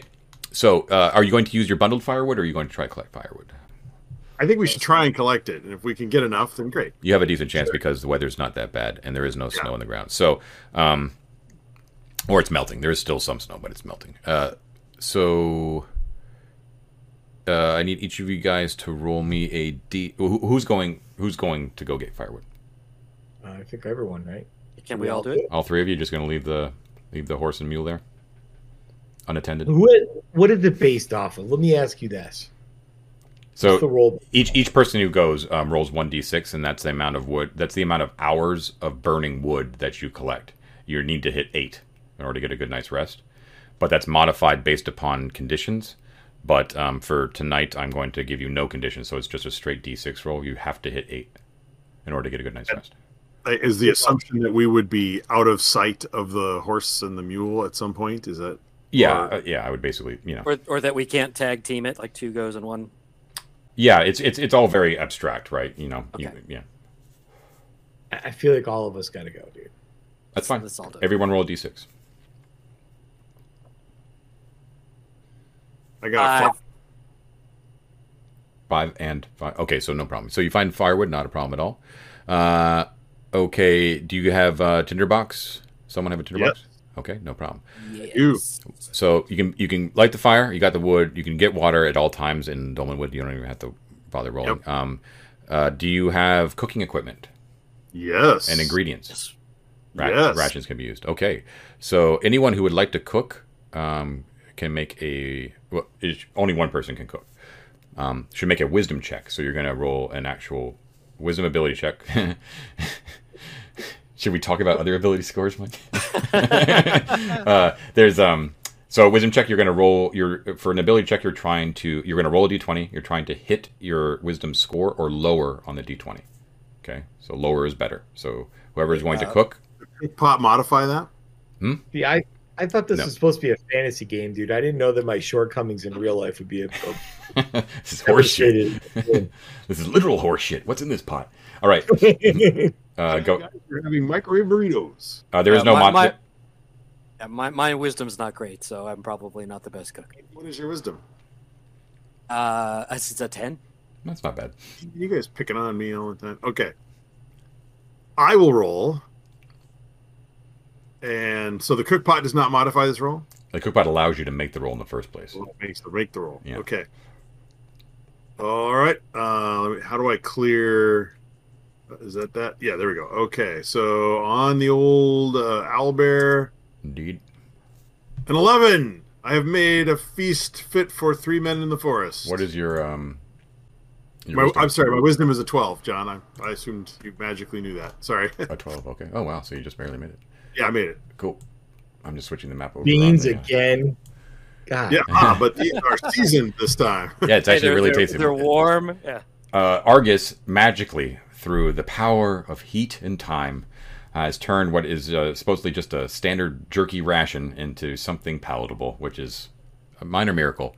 Um, so everyone, um, that's going to gain you a plus one on any con checks that you may have to get for a good night's rest. Now you can get an additional plus one should anyone want to engage in some friendly camaraderie around the fire. So Oh, yeah. uh, if anyone wants to, believe- Off off camera, I believe earlier Halifax mentioned he was going to tell the uh, the aristocrats joke. Oh, really? Is that what it's going to be? It can literally be that. So, um, I don't know if we've done this before, but um, for the camaraderie thing, I am not looking for like I don't I I don't want it. I don't want to hear it, and no one out there wants to hear it either. It's like a fully fledged out like poem or tale or something like that. But I do need like sort of like I tell the story of this sort of thing. You know that that's that sort of thing, and then you'll Yeah. be required to make a charisma check um, to do it. Uh, now Okay, it could uh, it could be one of those things like the way that this always works is like whoever's got the highest wisdom is always going to be the cooking. Whoever's the best looking is always going to be telling the tales. I encourage you just sort of like it gives you a little plus one bonus to your con check. You know, there it, it doesn't make sense that someone's just going to be the tale teller the entire time. You know what I mean? So just be aware that you probably share the will. I tell them about the time we put at the academy, we put a gray ooze inside the socks of the school headmaster. Nice. Okay. Cool. There you go. Roll a charisma check. Let's see if uh, that has play with your audience. Do I, do I get the check or no? Oh, Okay. wait, I have to roll. I can already tell Argus isn't into it. Look, he's already like, what is this? For? What are man? That What does is that? horrible. My giant owlbear is cocked. Uh, is that? Did you make it? Bullshit. It was a six, and then it went to a fourteen. That's not cool. Ah, well, did I roll? so I assume that your what's your charisma? Twelve. Oh, bummer. All right. So uh, the Argus, the, the, the look you saw on Argus's face just a couple seconds ago is exactly how it plays out. You're like, that's kind of childish. You even This- and you're a wizard, man. Have you ever smelled a gray ooze? You don't even know, man. I've seen No. things. Uh, okay, that's okay. So uh, there's no penalty for failure; it just sort of falls flat. You know, is what it is. Uh, so now on to rest. So uh, as always, uh, just to also clear it up, remind viewers as well that um, the primary factor in determining how good a night's rest you have is, is is basically the season. The season determines the table that you roll on, basically. So winter is obviously the toughest to get asleep on. So uh, look at it this way: you're starting with the worst possible scenario. Um, that you guys have always been like this way since we started the campaign, and things will get easier as the year moves along. Um, then it's modified by three things: the presence of a campfire, the presence of a bedroll, and the presence of a tent. Okay, so um, And can we all just pig pile in in the you tent? you did do that at one point. Um, uh, you can't not not into a tent, but you could. We did the thing where we modified it because you did like body warmth, I think, with Ethel at one point. Yeah, yeah. The first night when Yeah. we were stupid, Uh, We had no cook pot, no nothing. but now, I had uh, a bedroll that nobody else did. okay, so now we have a campfire. Uh, Yeah. Raise your hand if you have a bedroll. Great, and raise your hand if you have a tent. Okay, great. Yeah, we bought two tents, so there's enough for all four of us. Great. All right. So you can actually set up like an actual legit thing. So you have Yeah. you have uh, minus camaraderie. You have the best possible scenario you could possibly have in wintertime, which is great. Okay. Okay. Um, so uh, what that's going to do is it's going to require everyone to just make a single con check. Everyone has to make the check, uh, but everyone gets a plus one bonus to that roll because of Ted's cooking, because of Argus's cooking. So what you're going to do is you're not actually adding a plus one to the die roll. What you're doing is adding a plus one to your score, and then that becomes the target number to hit or less on the d20. You understand? So Ted, you're trying to. Ted, the- This the guy with con five, you're trying to hit a six or For the folks at home, Oh. this is literally the scariest goddamn roll that we'll make. I rolled a seven. oh, best, Oh, oh, so man. close, Argus. You fucking told a decent story, you ass. I And would be Argus dies. I sleep like a baby, dude. Aelfric's I good. like my story. Halifax All rolled a five. long, tossing and turning. Your beams Alright, are coming out. Halifax yeah. rolled a six. Alfred rolled a five. All right, all Yeah, very good I'm rolls, fine. but not good enough for Argus, who just barely missed it. So, Argus once again spends the night looking jealously over at his uh, uh, sleeping companions, both with their thumbs Those stuck in wizard their farts, mouths. man. Yeah. Wizard farts, the worst. You just wonder. Wizard you- parts out in puffs of green, puffs of pink. Yeah, Argus just spends the night. and The, the few re, the few fitful moments of sleep that he has are filled with dreams of what it must be like to have a restful sleep. Um, Oh, So, so John, yes, as Halifax goes to sleep, yeah, he will actually pray, and he's gonna pray to this lady, assuring her, "I'm on my way. I'm on my way. I got this." okay, And these other two bozos, they don't believe. Appear to them. Let them know the way to. Okay. Let them know this is legit. when you uh, when you do that and you pray and you actually sleep in the night, you actually have dreams. You have a clear dream, uh, uh, a vision of the same woman um, drifting off across a uh, a a snow laden forest uh, that is uh, sparkling with ice crystals hanging from the trees as she kind of disappears, flitting from tree to tree. And she every once in a while looks back at you and just gestures with a smile for you to come follow, come follow me, find me, find me. She says, and uh, and you wake up and you feel you feel extremely refreshed, like you're like like you cannot wait, like we are we are going in.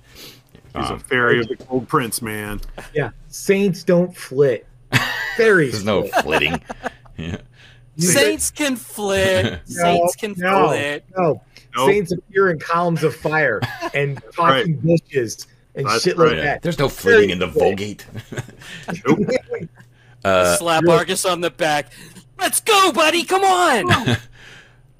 all right, so uh, Argus, you Just wake up and you over the because of the uh, lack of sleep and the fatigue, you would lose one hit point. Got that? Yup. All right. Uh, and Aelfric, what uh, spell are you memorizing for the day? Sleep.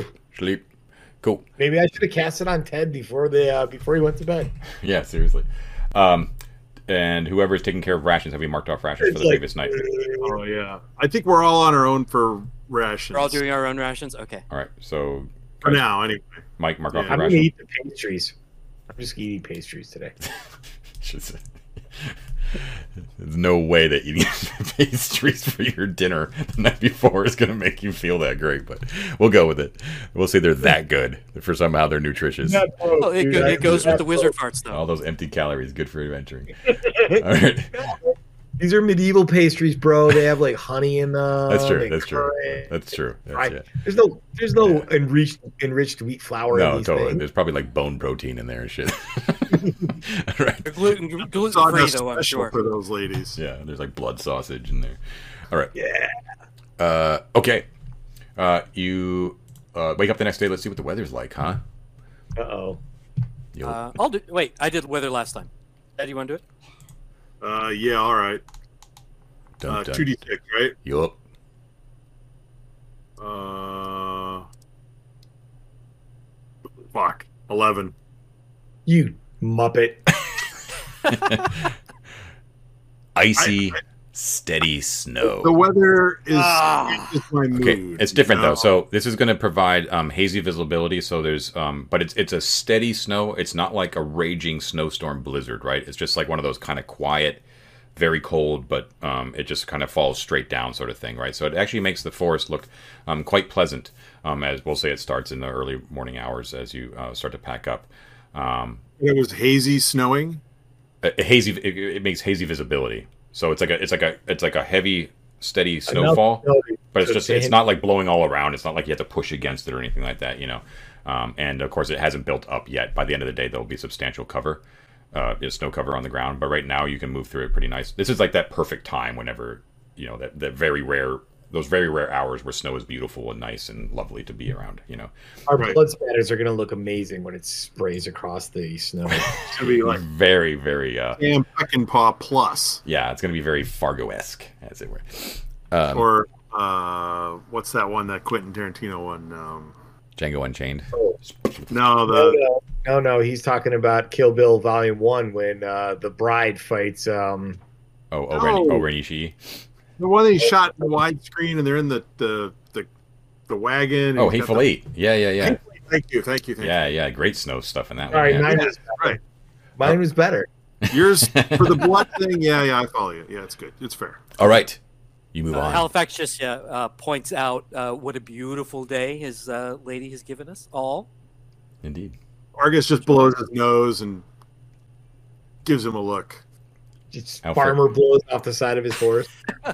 Aelfric has a really bad shits in the morning, but is very happy to wake up without any um, headache, which is great as you continue southwards. Um, as the snow is falling lightly, you move through gloomy, indigo shadowed woods um, that are teeming with croaking frogs and creeping toads. Even in the winter. The winter? Indeed. Dang, dude. Um, so the uncanniness of this area becomes immediately apparent to you after some time as you see that every tree of a significant age, of a certain age, like slightly larger, uh, the trunk of it grows up and then c- forms a complete loop before it goes. Oh, Oh, we heard about this. we heard about this. It What did goes- we hear about that? it's the loop wood. The looping The loop. wood. Mostlemyre told you about this, that the, the mound could We be found in that area. when Yeah. we got to this. Yeah, but didn't we hear something else about the the reason they're looped? Is wasn't it a? I don't want to say the name. You know, the hooded men, the the watchers in the woods. Didn't they make the loops? Close. Close. Don't say their names. The Uh, Drune. Ah, Don't say it. You're very Not close. out here. It was actually what you heard was that this was a remnant of the lost art of furnjing, Oh yes. Uh, which is uh, something that uh, the men of the woodcutters encampment uh, have, have learned through generations to do, but have since in recent years um, have lost that art or, or no longer practice it to any major extent. Would you spell furnjing for me, please? Um, Yeah, F U R N G I N G.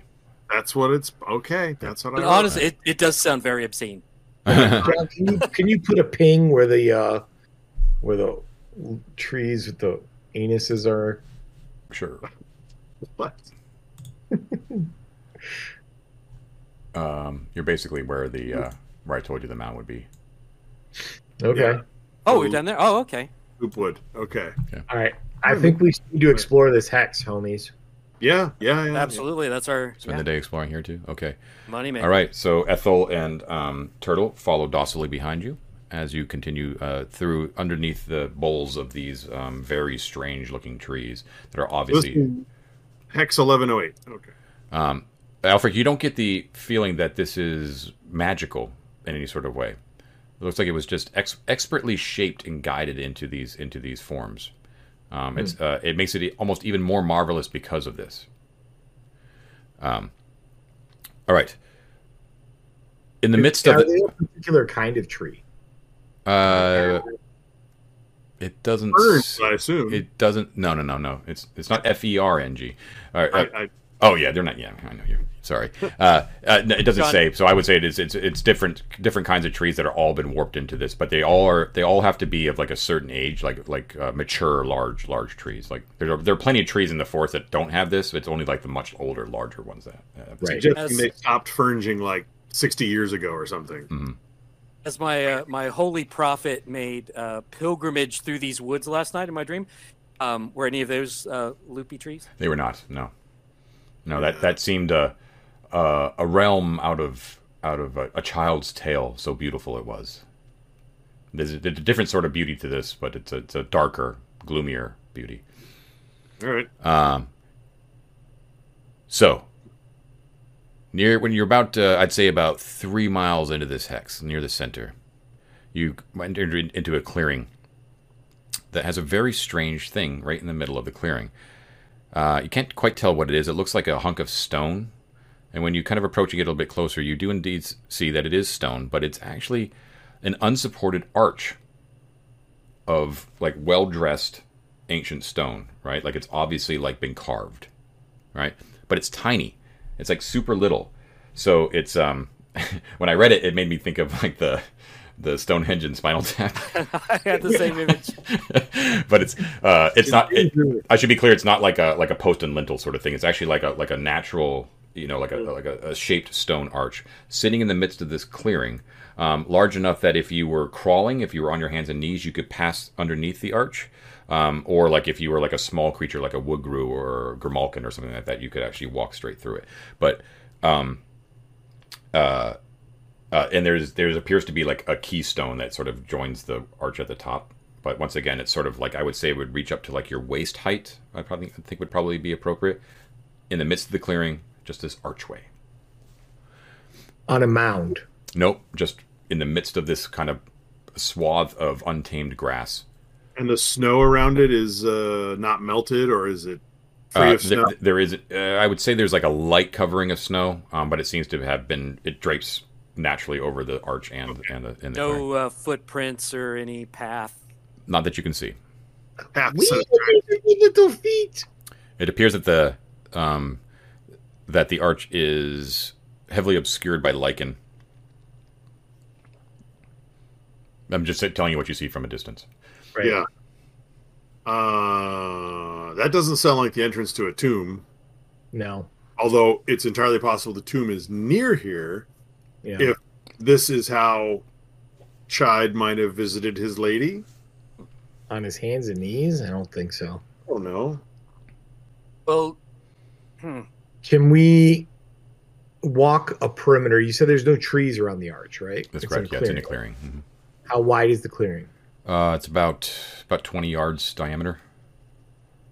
It actually looks like it would be a good place to camp. yeah. Yeah. I'm not sleeping anywhere near a fairy door. That's a terrible idea.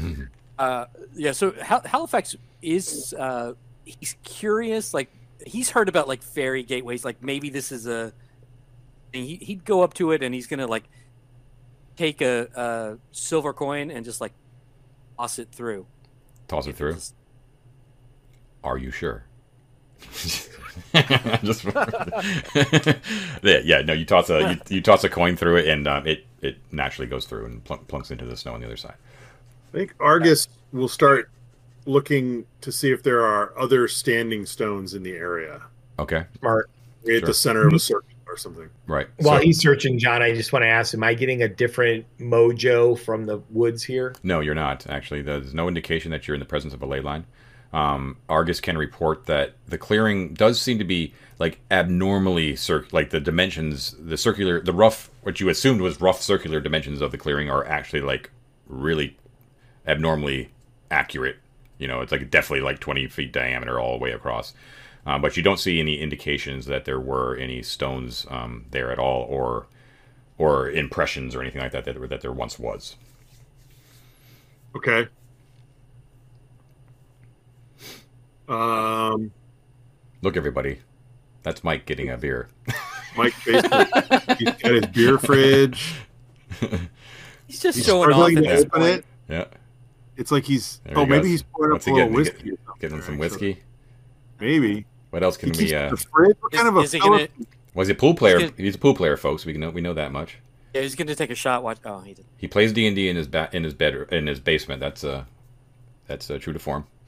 I, Yep. I have the man cave that every kid wanted in like 1977. Oh, thanks yeah. to this house. We were narrating your trip to the refrigerator. What did you get to drink there, Mike? Is it lemonade? a nice cold lemonade, my friend. Oh, I kind of want That's that. Oh, how wholesome! Kinda Yeah. I was going to make fun of you for keeping your whiskey in the fridge. You see, I thought that sounded really. that. No, that's that's one of my. No, I'm I'm I'm I'm just not drinking tonight because I just got back from Disneyland and I, I drank like a degenerate. nice. All right. This Anyways, does. anything else you want to do with the arch? Not a lot. Not yet, anyway. John, I want to touch it with some. I want to touch it with my little thing of like uh, cold wrought iron. Okay. So, you- Ooh, what what is this thing of cold wrought iron that you keep touching people with? Well, John, as a student of Fey knowledge, Yeah. I know that fairies like silver, but they don't like cold wrought iron. And so, what is this? What do you have that's iron? I don't remember what this is. Something like an iron bar or something like that. I paid like two gold. You let me buy it for two gold. Okay, I just don't remember like what you yeah you doing that. literally a nugget of like cold iron. Okay, cool. It's my, my forehead nugget. All right, so you scrape it a little bit. You do. Uh, y- uh, nothing seems to happen, but a little bit of the lichenous gear is uh, taken off, um, and you can see that there is some writing that is uncovered on the keystone. Okay, I clear off the rest of the lichen. And what does it say? All right, it appears to be written in Old Woldish. I speak Woldish. Uh, everybody What you speaks. do? Yeah, that's common. Um, it says, "To dine overnight, will the daytime delight." Now I kind of want to camp here. Before we do that, I have one more thing I would like to do, John. I took a scrap of the mirror from that weird wall around Prigwald, uh, Prigwald, Mhm. and I would like to look at the arch in the mirror, look through the arch in the mirror, and see if what I see in the mirror is different from what I see with my eyes. Okay. If you follow what I mean. Yeah. While he's doing that, I'll go pick up the coin that I've walk around. Okay, cool. Yeah, not a problem. Um, all right, so it's an it's an interesting play, Argus. Uh, you you pick you yeah you look into the reflection of the mirror of that shard of glass, and it's for a split second. I mean, like a split second. And when you turn the mirror back to just that right angle where you thought you saw something, it's not there again, right? But you could swear that sitting underneath that arch appeared to be the remnants of a magnificent feast like full cutlery and and dishes and all sorts of stuff and like uh, the remains of like a of a of a grandiose feast that had like been had been um, you know already eaten basically you know like the remnants and bones and stuff like that. And have I heard like stories of like as as you know, as me in our earth, I've heard stories like where you know, if you dine in fairy, you can never leave, and they will lure mortals in with with food. Is that a yeah. story that we? you, you've certainly heard stories similar to that yeah Yeah. Mhm. Yeah, Argus is like, nope, nope. This this is this is a trap. They're going to lure us in with with you know visions and illusions of rich food, and after my cooking, you're all going to be like, oh, that looks really good, and I'll never see you guys again. We should not camp near here. we will wake up in the night smelling ham, and we're going to do like this floating thing as the little nostrils, you know, grab us and pull us along, and it's. okay I, I don't want nothing to do with this arch. Well, I'll tell you. So you know that this is um, uh, beyond uh, Argus's insane declarations. This does look like a very uh, nice place to camp. However, there is other uh, there is two more things that you actually discover in the hex. So you can I'll tell you what you discover, and then you guys can make your decision about what, what you'd like to do. Um, so uh, as you get um, as you're searching around in the hex, you get closer to the swamp of Hag's Addle um, uh, this part of the of the hex is um, like a region of like dark willow trees that are like drooping and hanging over sodden ground, right? Cold. Um, uh, and as you're sort of trudging through this very, very carefully, you notice like you know, um, Turtle and Ethel aren't too happy. Like their feet are sort of sucking out of the ground a little bit, you know, and um, it's very kind of unpleasant and miserable here um, as the snow is falling. Uh, at a certain point, though, you see a uh, a very faint green glow, like an unnatural glow, um, and you're at the same time you're actually assaulted by a strange, heady aroma, uh, like of cooked something being cooked, um, and it's emanating from what appears to be a natural narrow cave mouth that is uh, sitting that is open amidst a pile of great boulders that are in uh, p- part of this sort of swampy forest. And it's just You sort see? of like slowly billowing out of this cave mouth. What did I tell you?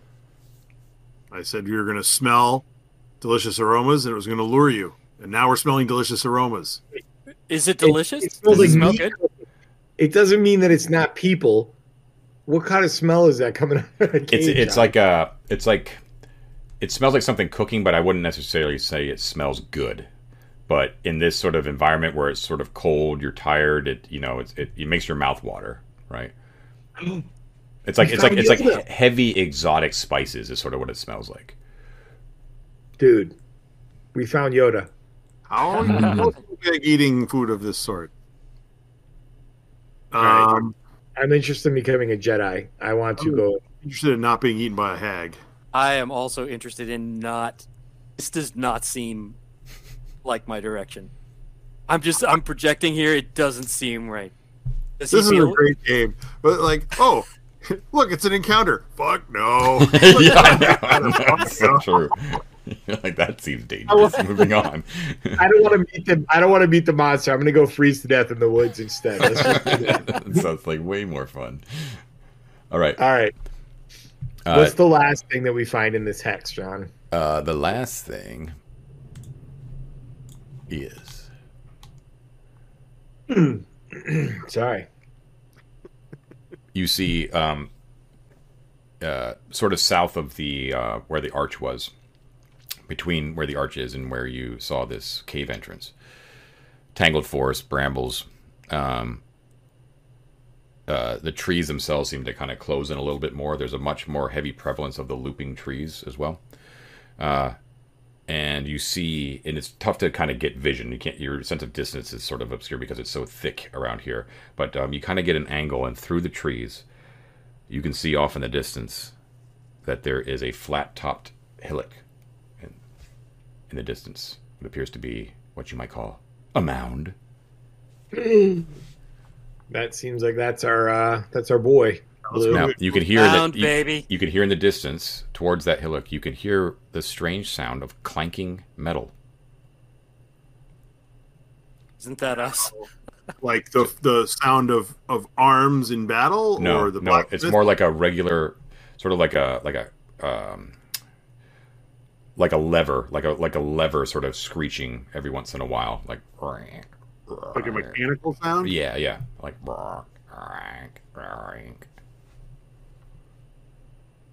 Okay. Cast fireball at the mound. Good plan, yeah.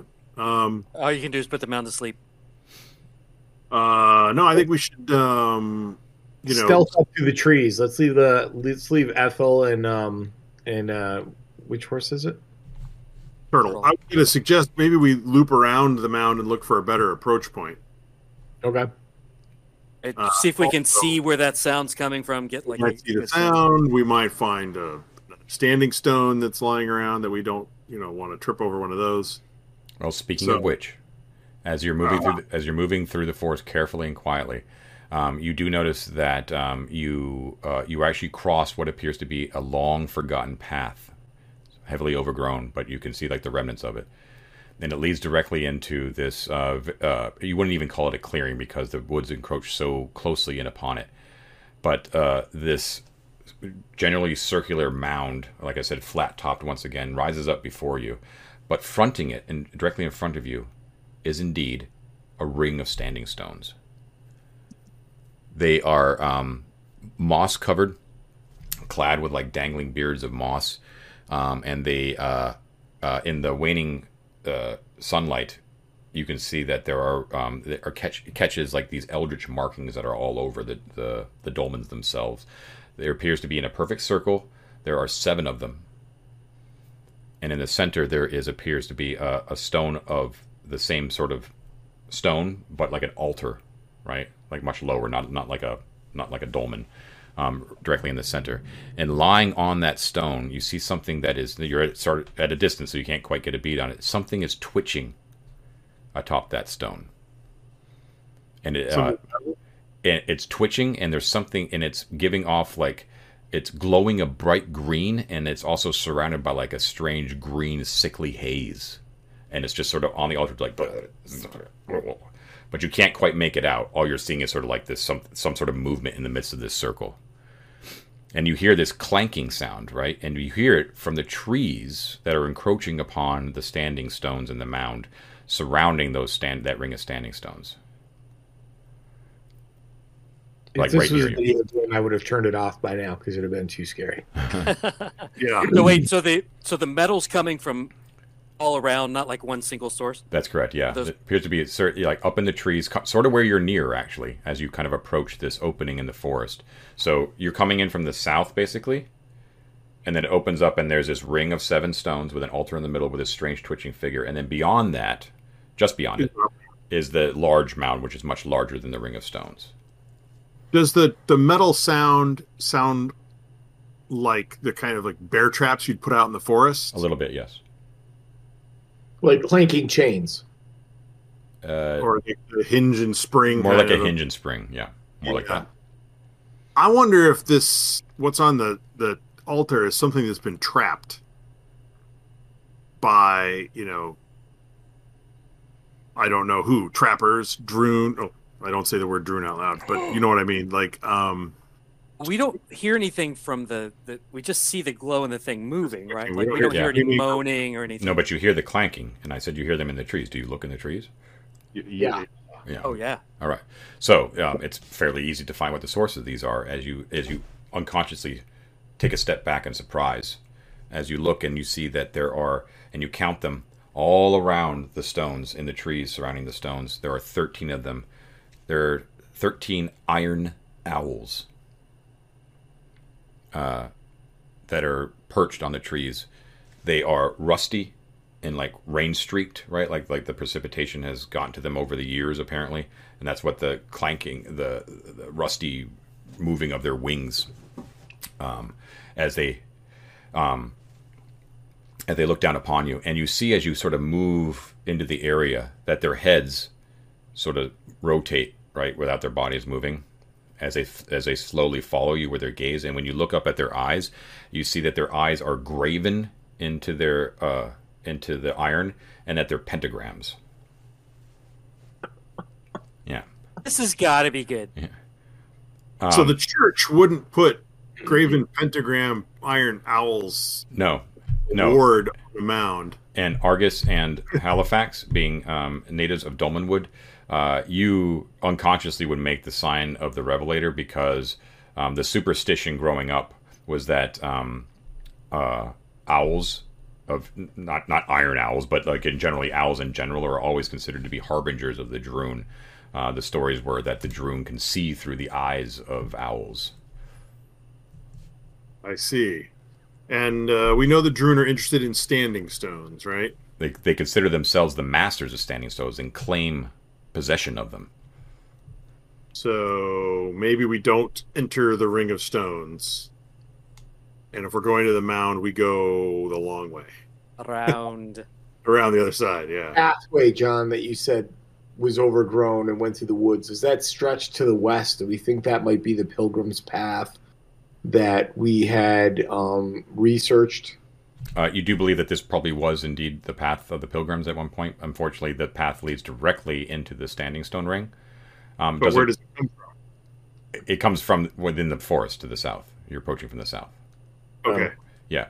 So uh, it leads directly into the Standing Stones and then exits out the north side of the Standing Stones and just goes a, a, a little bit of a further distance to what appears to be the um, uh, the tomb entrance, which appears to be a large granite slab that is directly inside um, that that has been uh, you know set up inside the mound, uh, covered with lichen, um, and it appears to be that there are wild roses that are also covering it. And the the owls have definitely clocked us, right? Like we saw the whole creepy like Yeah. Yep. And assuming you move as a group, they all follow you as a group. They watch you. Um, yeah. Do I'm you sorry. have to go through the standing stones to get to the tomb entrance? No, you don't have to. do I do I get um uh, do my lady sense does my lady sense tingle if I You you definitely feel like there's like this is the culmination of your quest. Like you're you're Ah. you're at a you're at a turning point right now. Yeah. Did your magical elf girlfriend tell us uh, how to get by the mechanical death owls that are staring at us? Strangely, no. Go around them. We don't she touch did not she did not mention the death owls. Do you enter into the ring of standing Death owls stones? surround the of which the mound is in. The standing stones are next to the mound. Right. The entrance to the tomb faces the standing stones. Mhm. The path leads through the standing stones and then to the to the mound entrance. You got it. Yep. Correct. But we do not need to go through the Ring of Stones to get to the mound. No, you could just simply move around and pick up the path on the other Or side. you break the I, uh, of yeah. owl's death, you're going to have a whole lot of like wrought iron beaks on your face. We've had bad experience with birds in this fucking place. Yeah, you guys are traumatized, man. bad experiences. We All right, could so- go around to the other side of the mound and just try and dig our way in. Or we just if we just skirt you Do I misunderstand this? Can't we? We can just skirt the ring of stones and then walk right up to Yes, the. you could. Mm-hmm. Yeah, I'm just proposing. You would still have to go under the gaze of the owls if you're worried about that, but you could you could certainly avoid entering within the ring of stone. Because uh, they, they seem to be like protecting that. Does the entrance of the tomb, it's or the the mound itself, seem to be like under their Purview? No. purview? No. Yeah. Let's skirt around. Let's go to the door. Okay, cool. So you move I mean, carefully around like- the stones, and as you do, the the owl's pentagram eyes sort of like every you know you know like the owl in Clash of the Titans.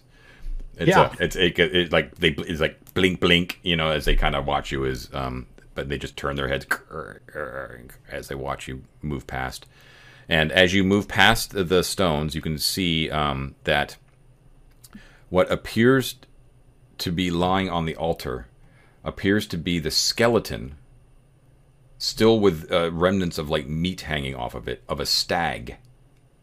Antlers intact.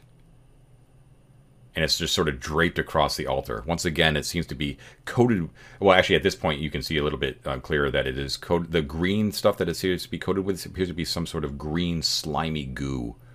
And but which is also emanating a green like haze. But doesn't that doesn't reach you doesn't seem to expand past the stones themselves and it's Can just I, like, and it's just Do twitching I to recognize that as some sort of magical goo? Is it like a magical goo? it, it Is it- certainly doesn't seem natural that's Yeah, just it from a doesn't. We haven't- We haven't seen any of that goo in our scrawl yet. no and it's like it's like actively like evaporating off the bar- body and becoming like this green haze so um, you move around and you're like what the fuck is going on? The the owls are following you um, and then you reach the um, the mound sort of looms up before you as you see this uh, granite slab. So once again it's covered almost completely in lichen. Um, this there's a smell a, a rather sweet smell of wild roses right? A kind of very uh, pungent sweet smell um, that are kind of just kind of like all across the, the front of this slab.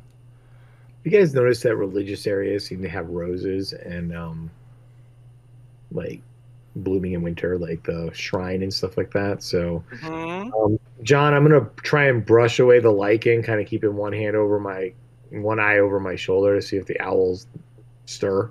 Sure. Um, so yeah, you move the lichen away. It it, it scrapes off. Um, no equivalent um, uh, inscription like the arch had. Um, but um, the owls do are, are watching all of you, but do not seem to react in any sort of way. The skeleton continues to twitch. Gross. S- snow falls time is it? lightly on the ground. Uh, this Is is this is near the end of the day now. So I don't think we should do this at night.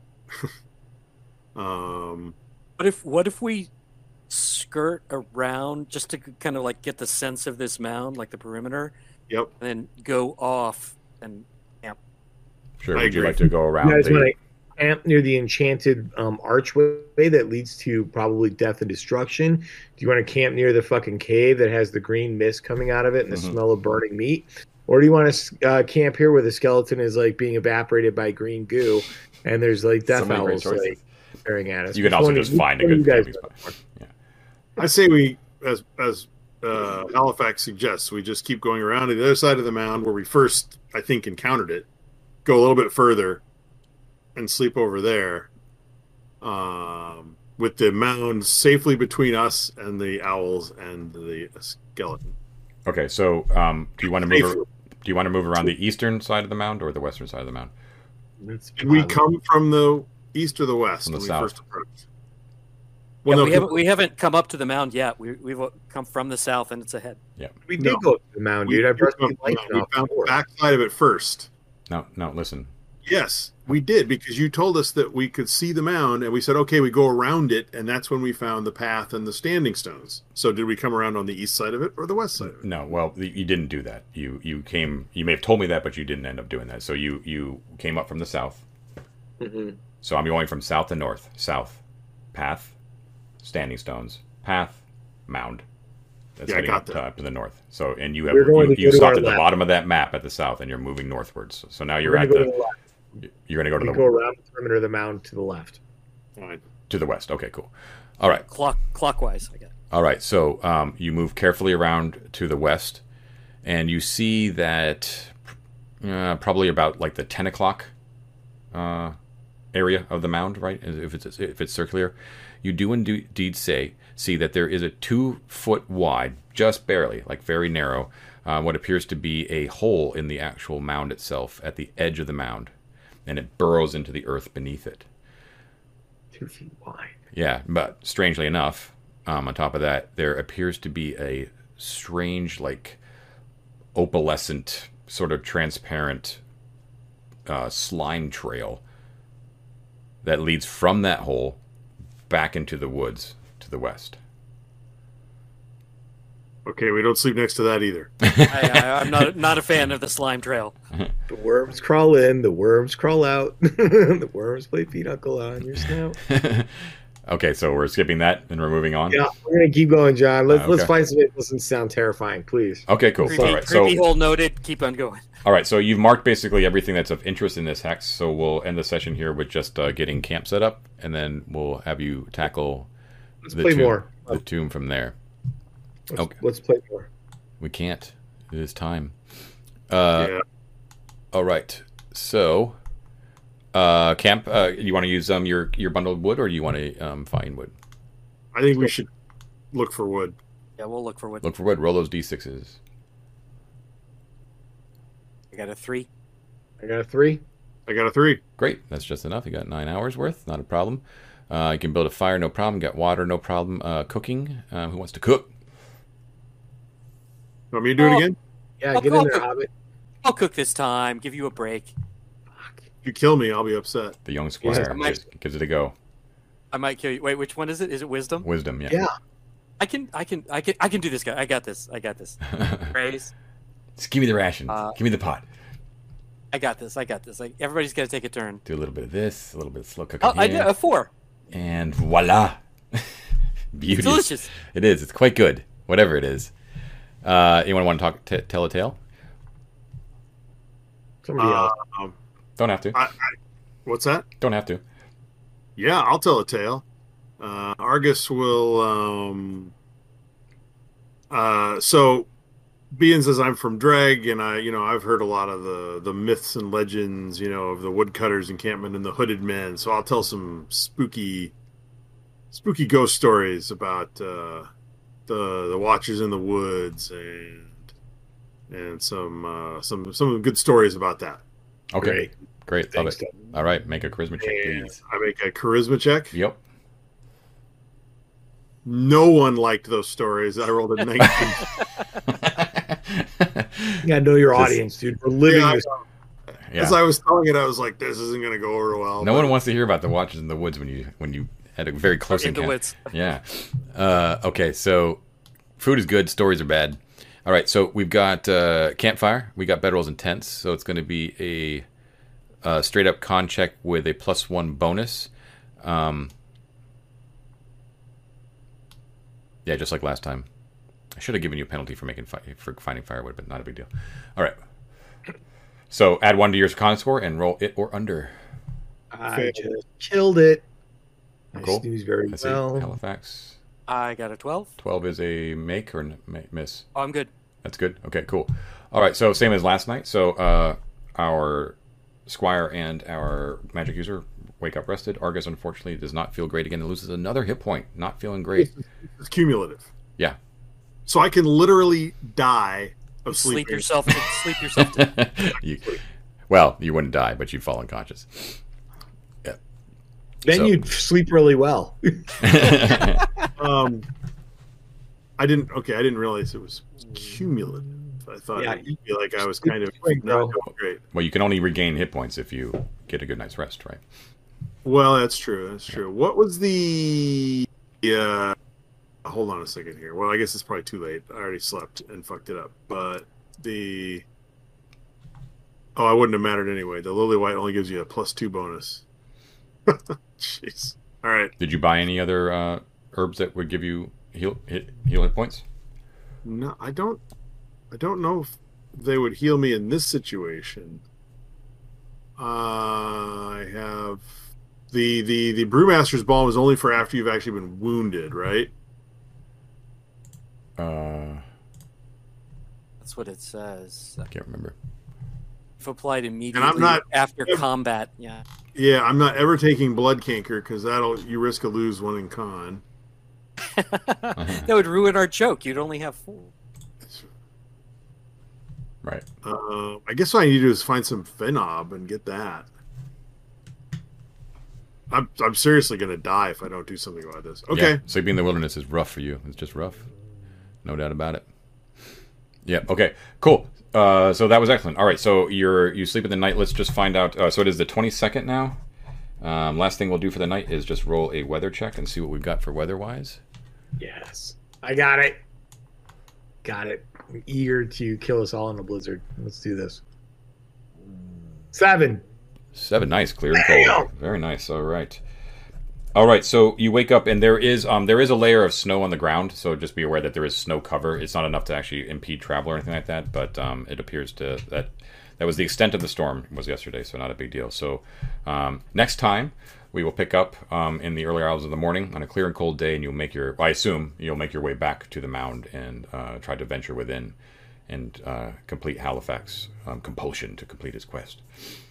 So uh, yeah, that'll be Maybe awesome. Your compulsion will go away after we get the ring, and we don't have to actually give the ring to your wood tart.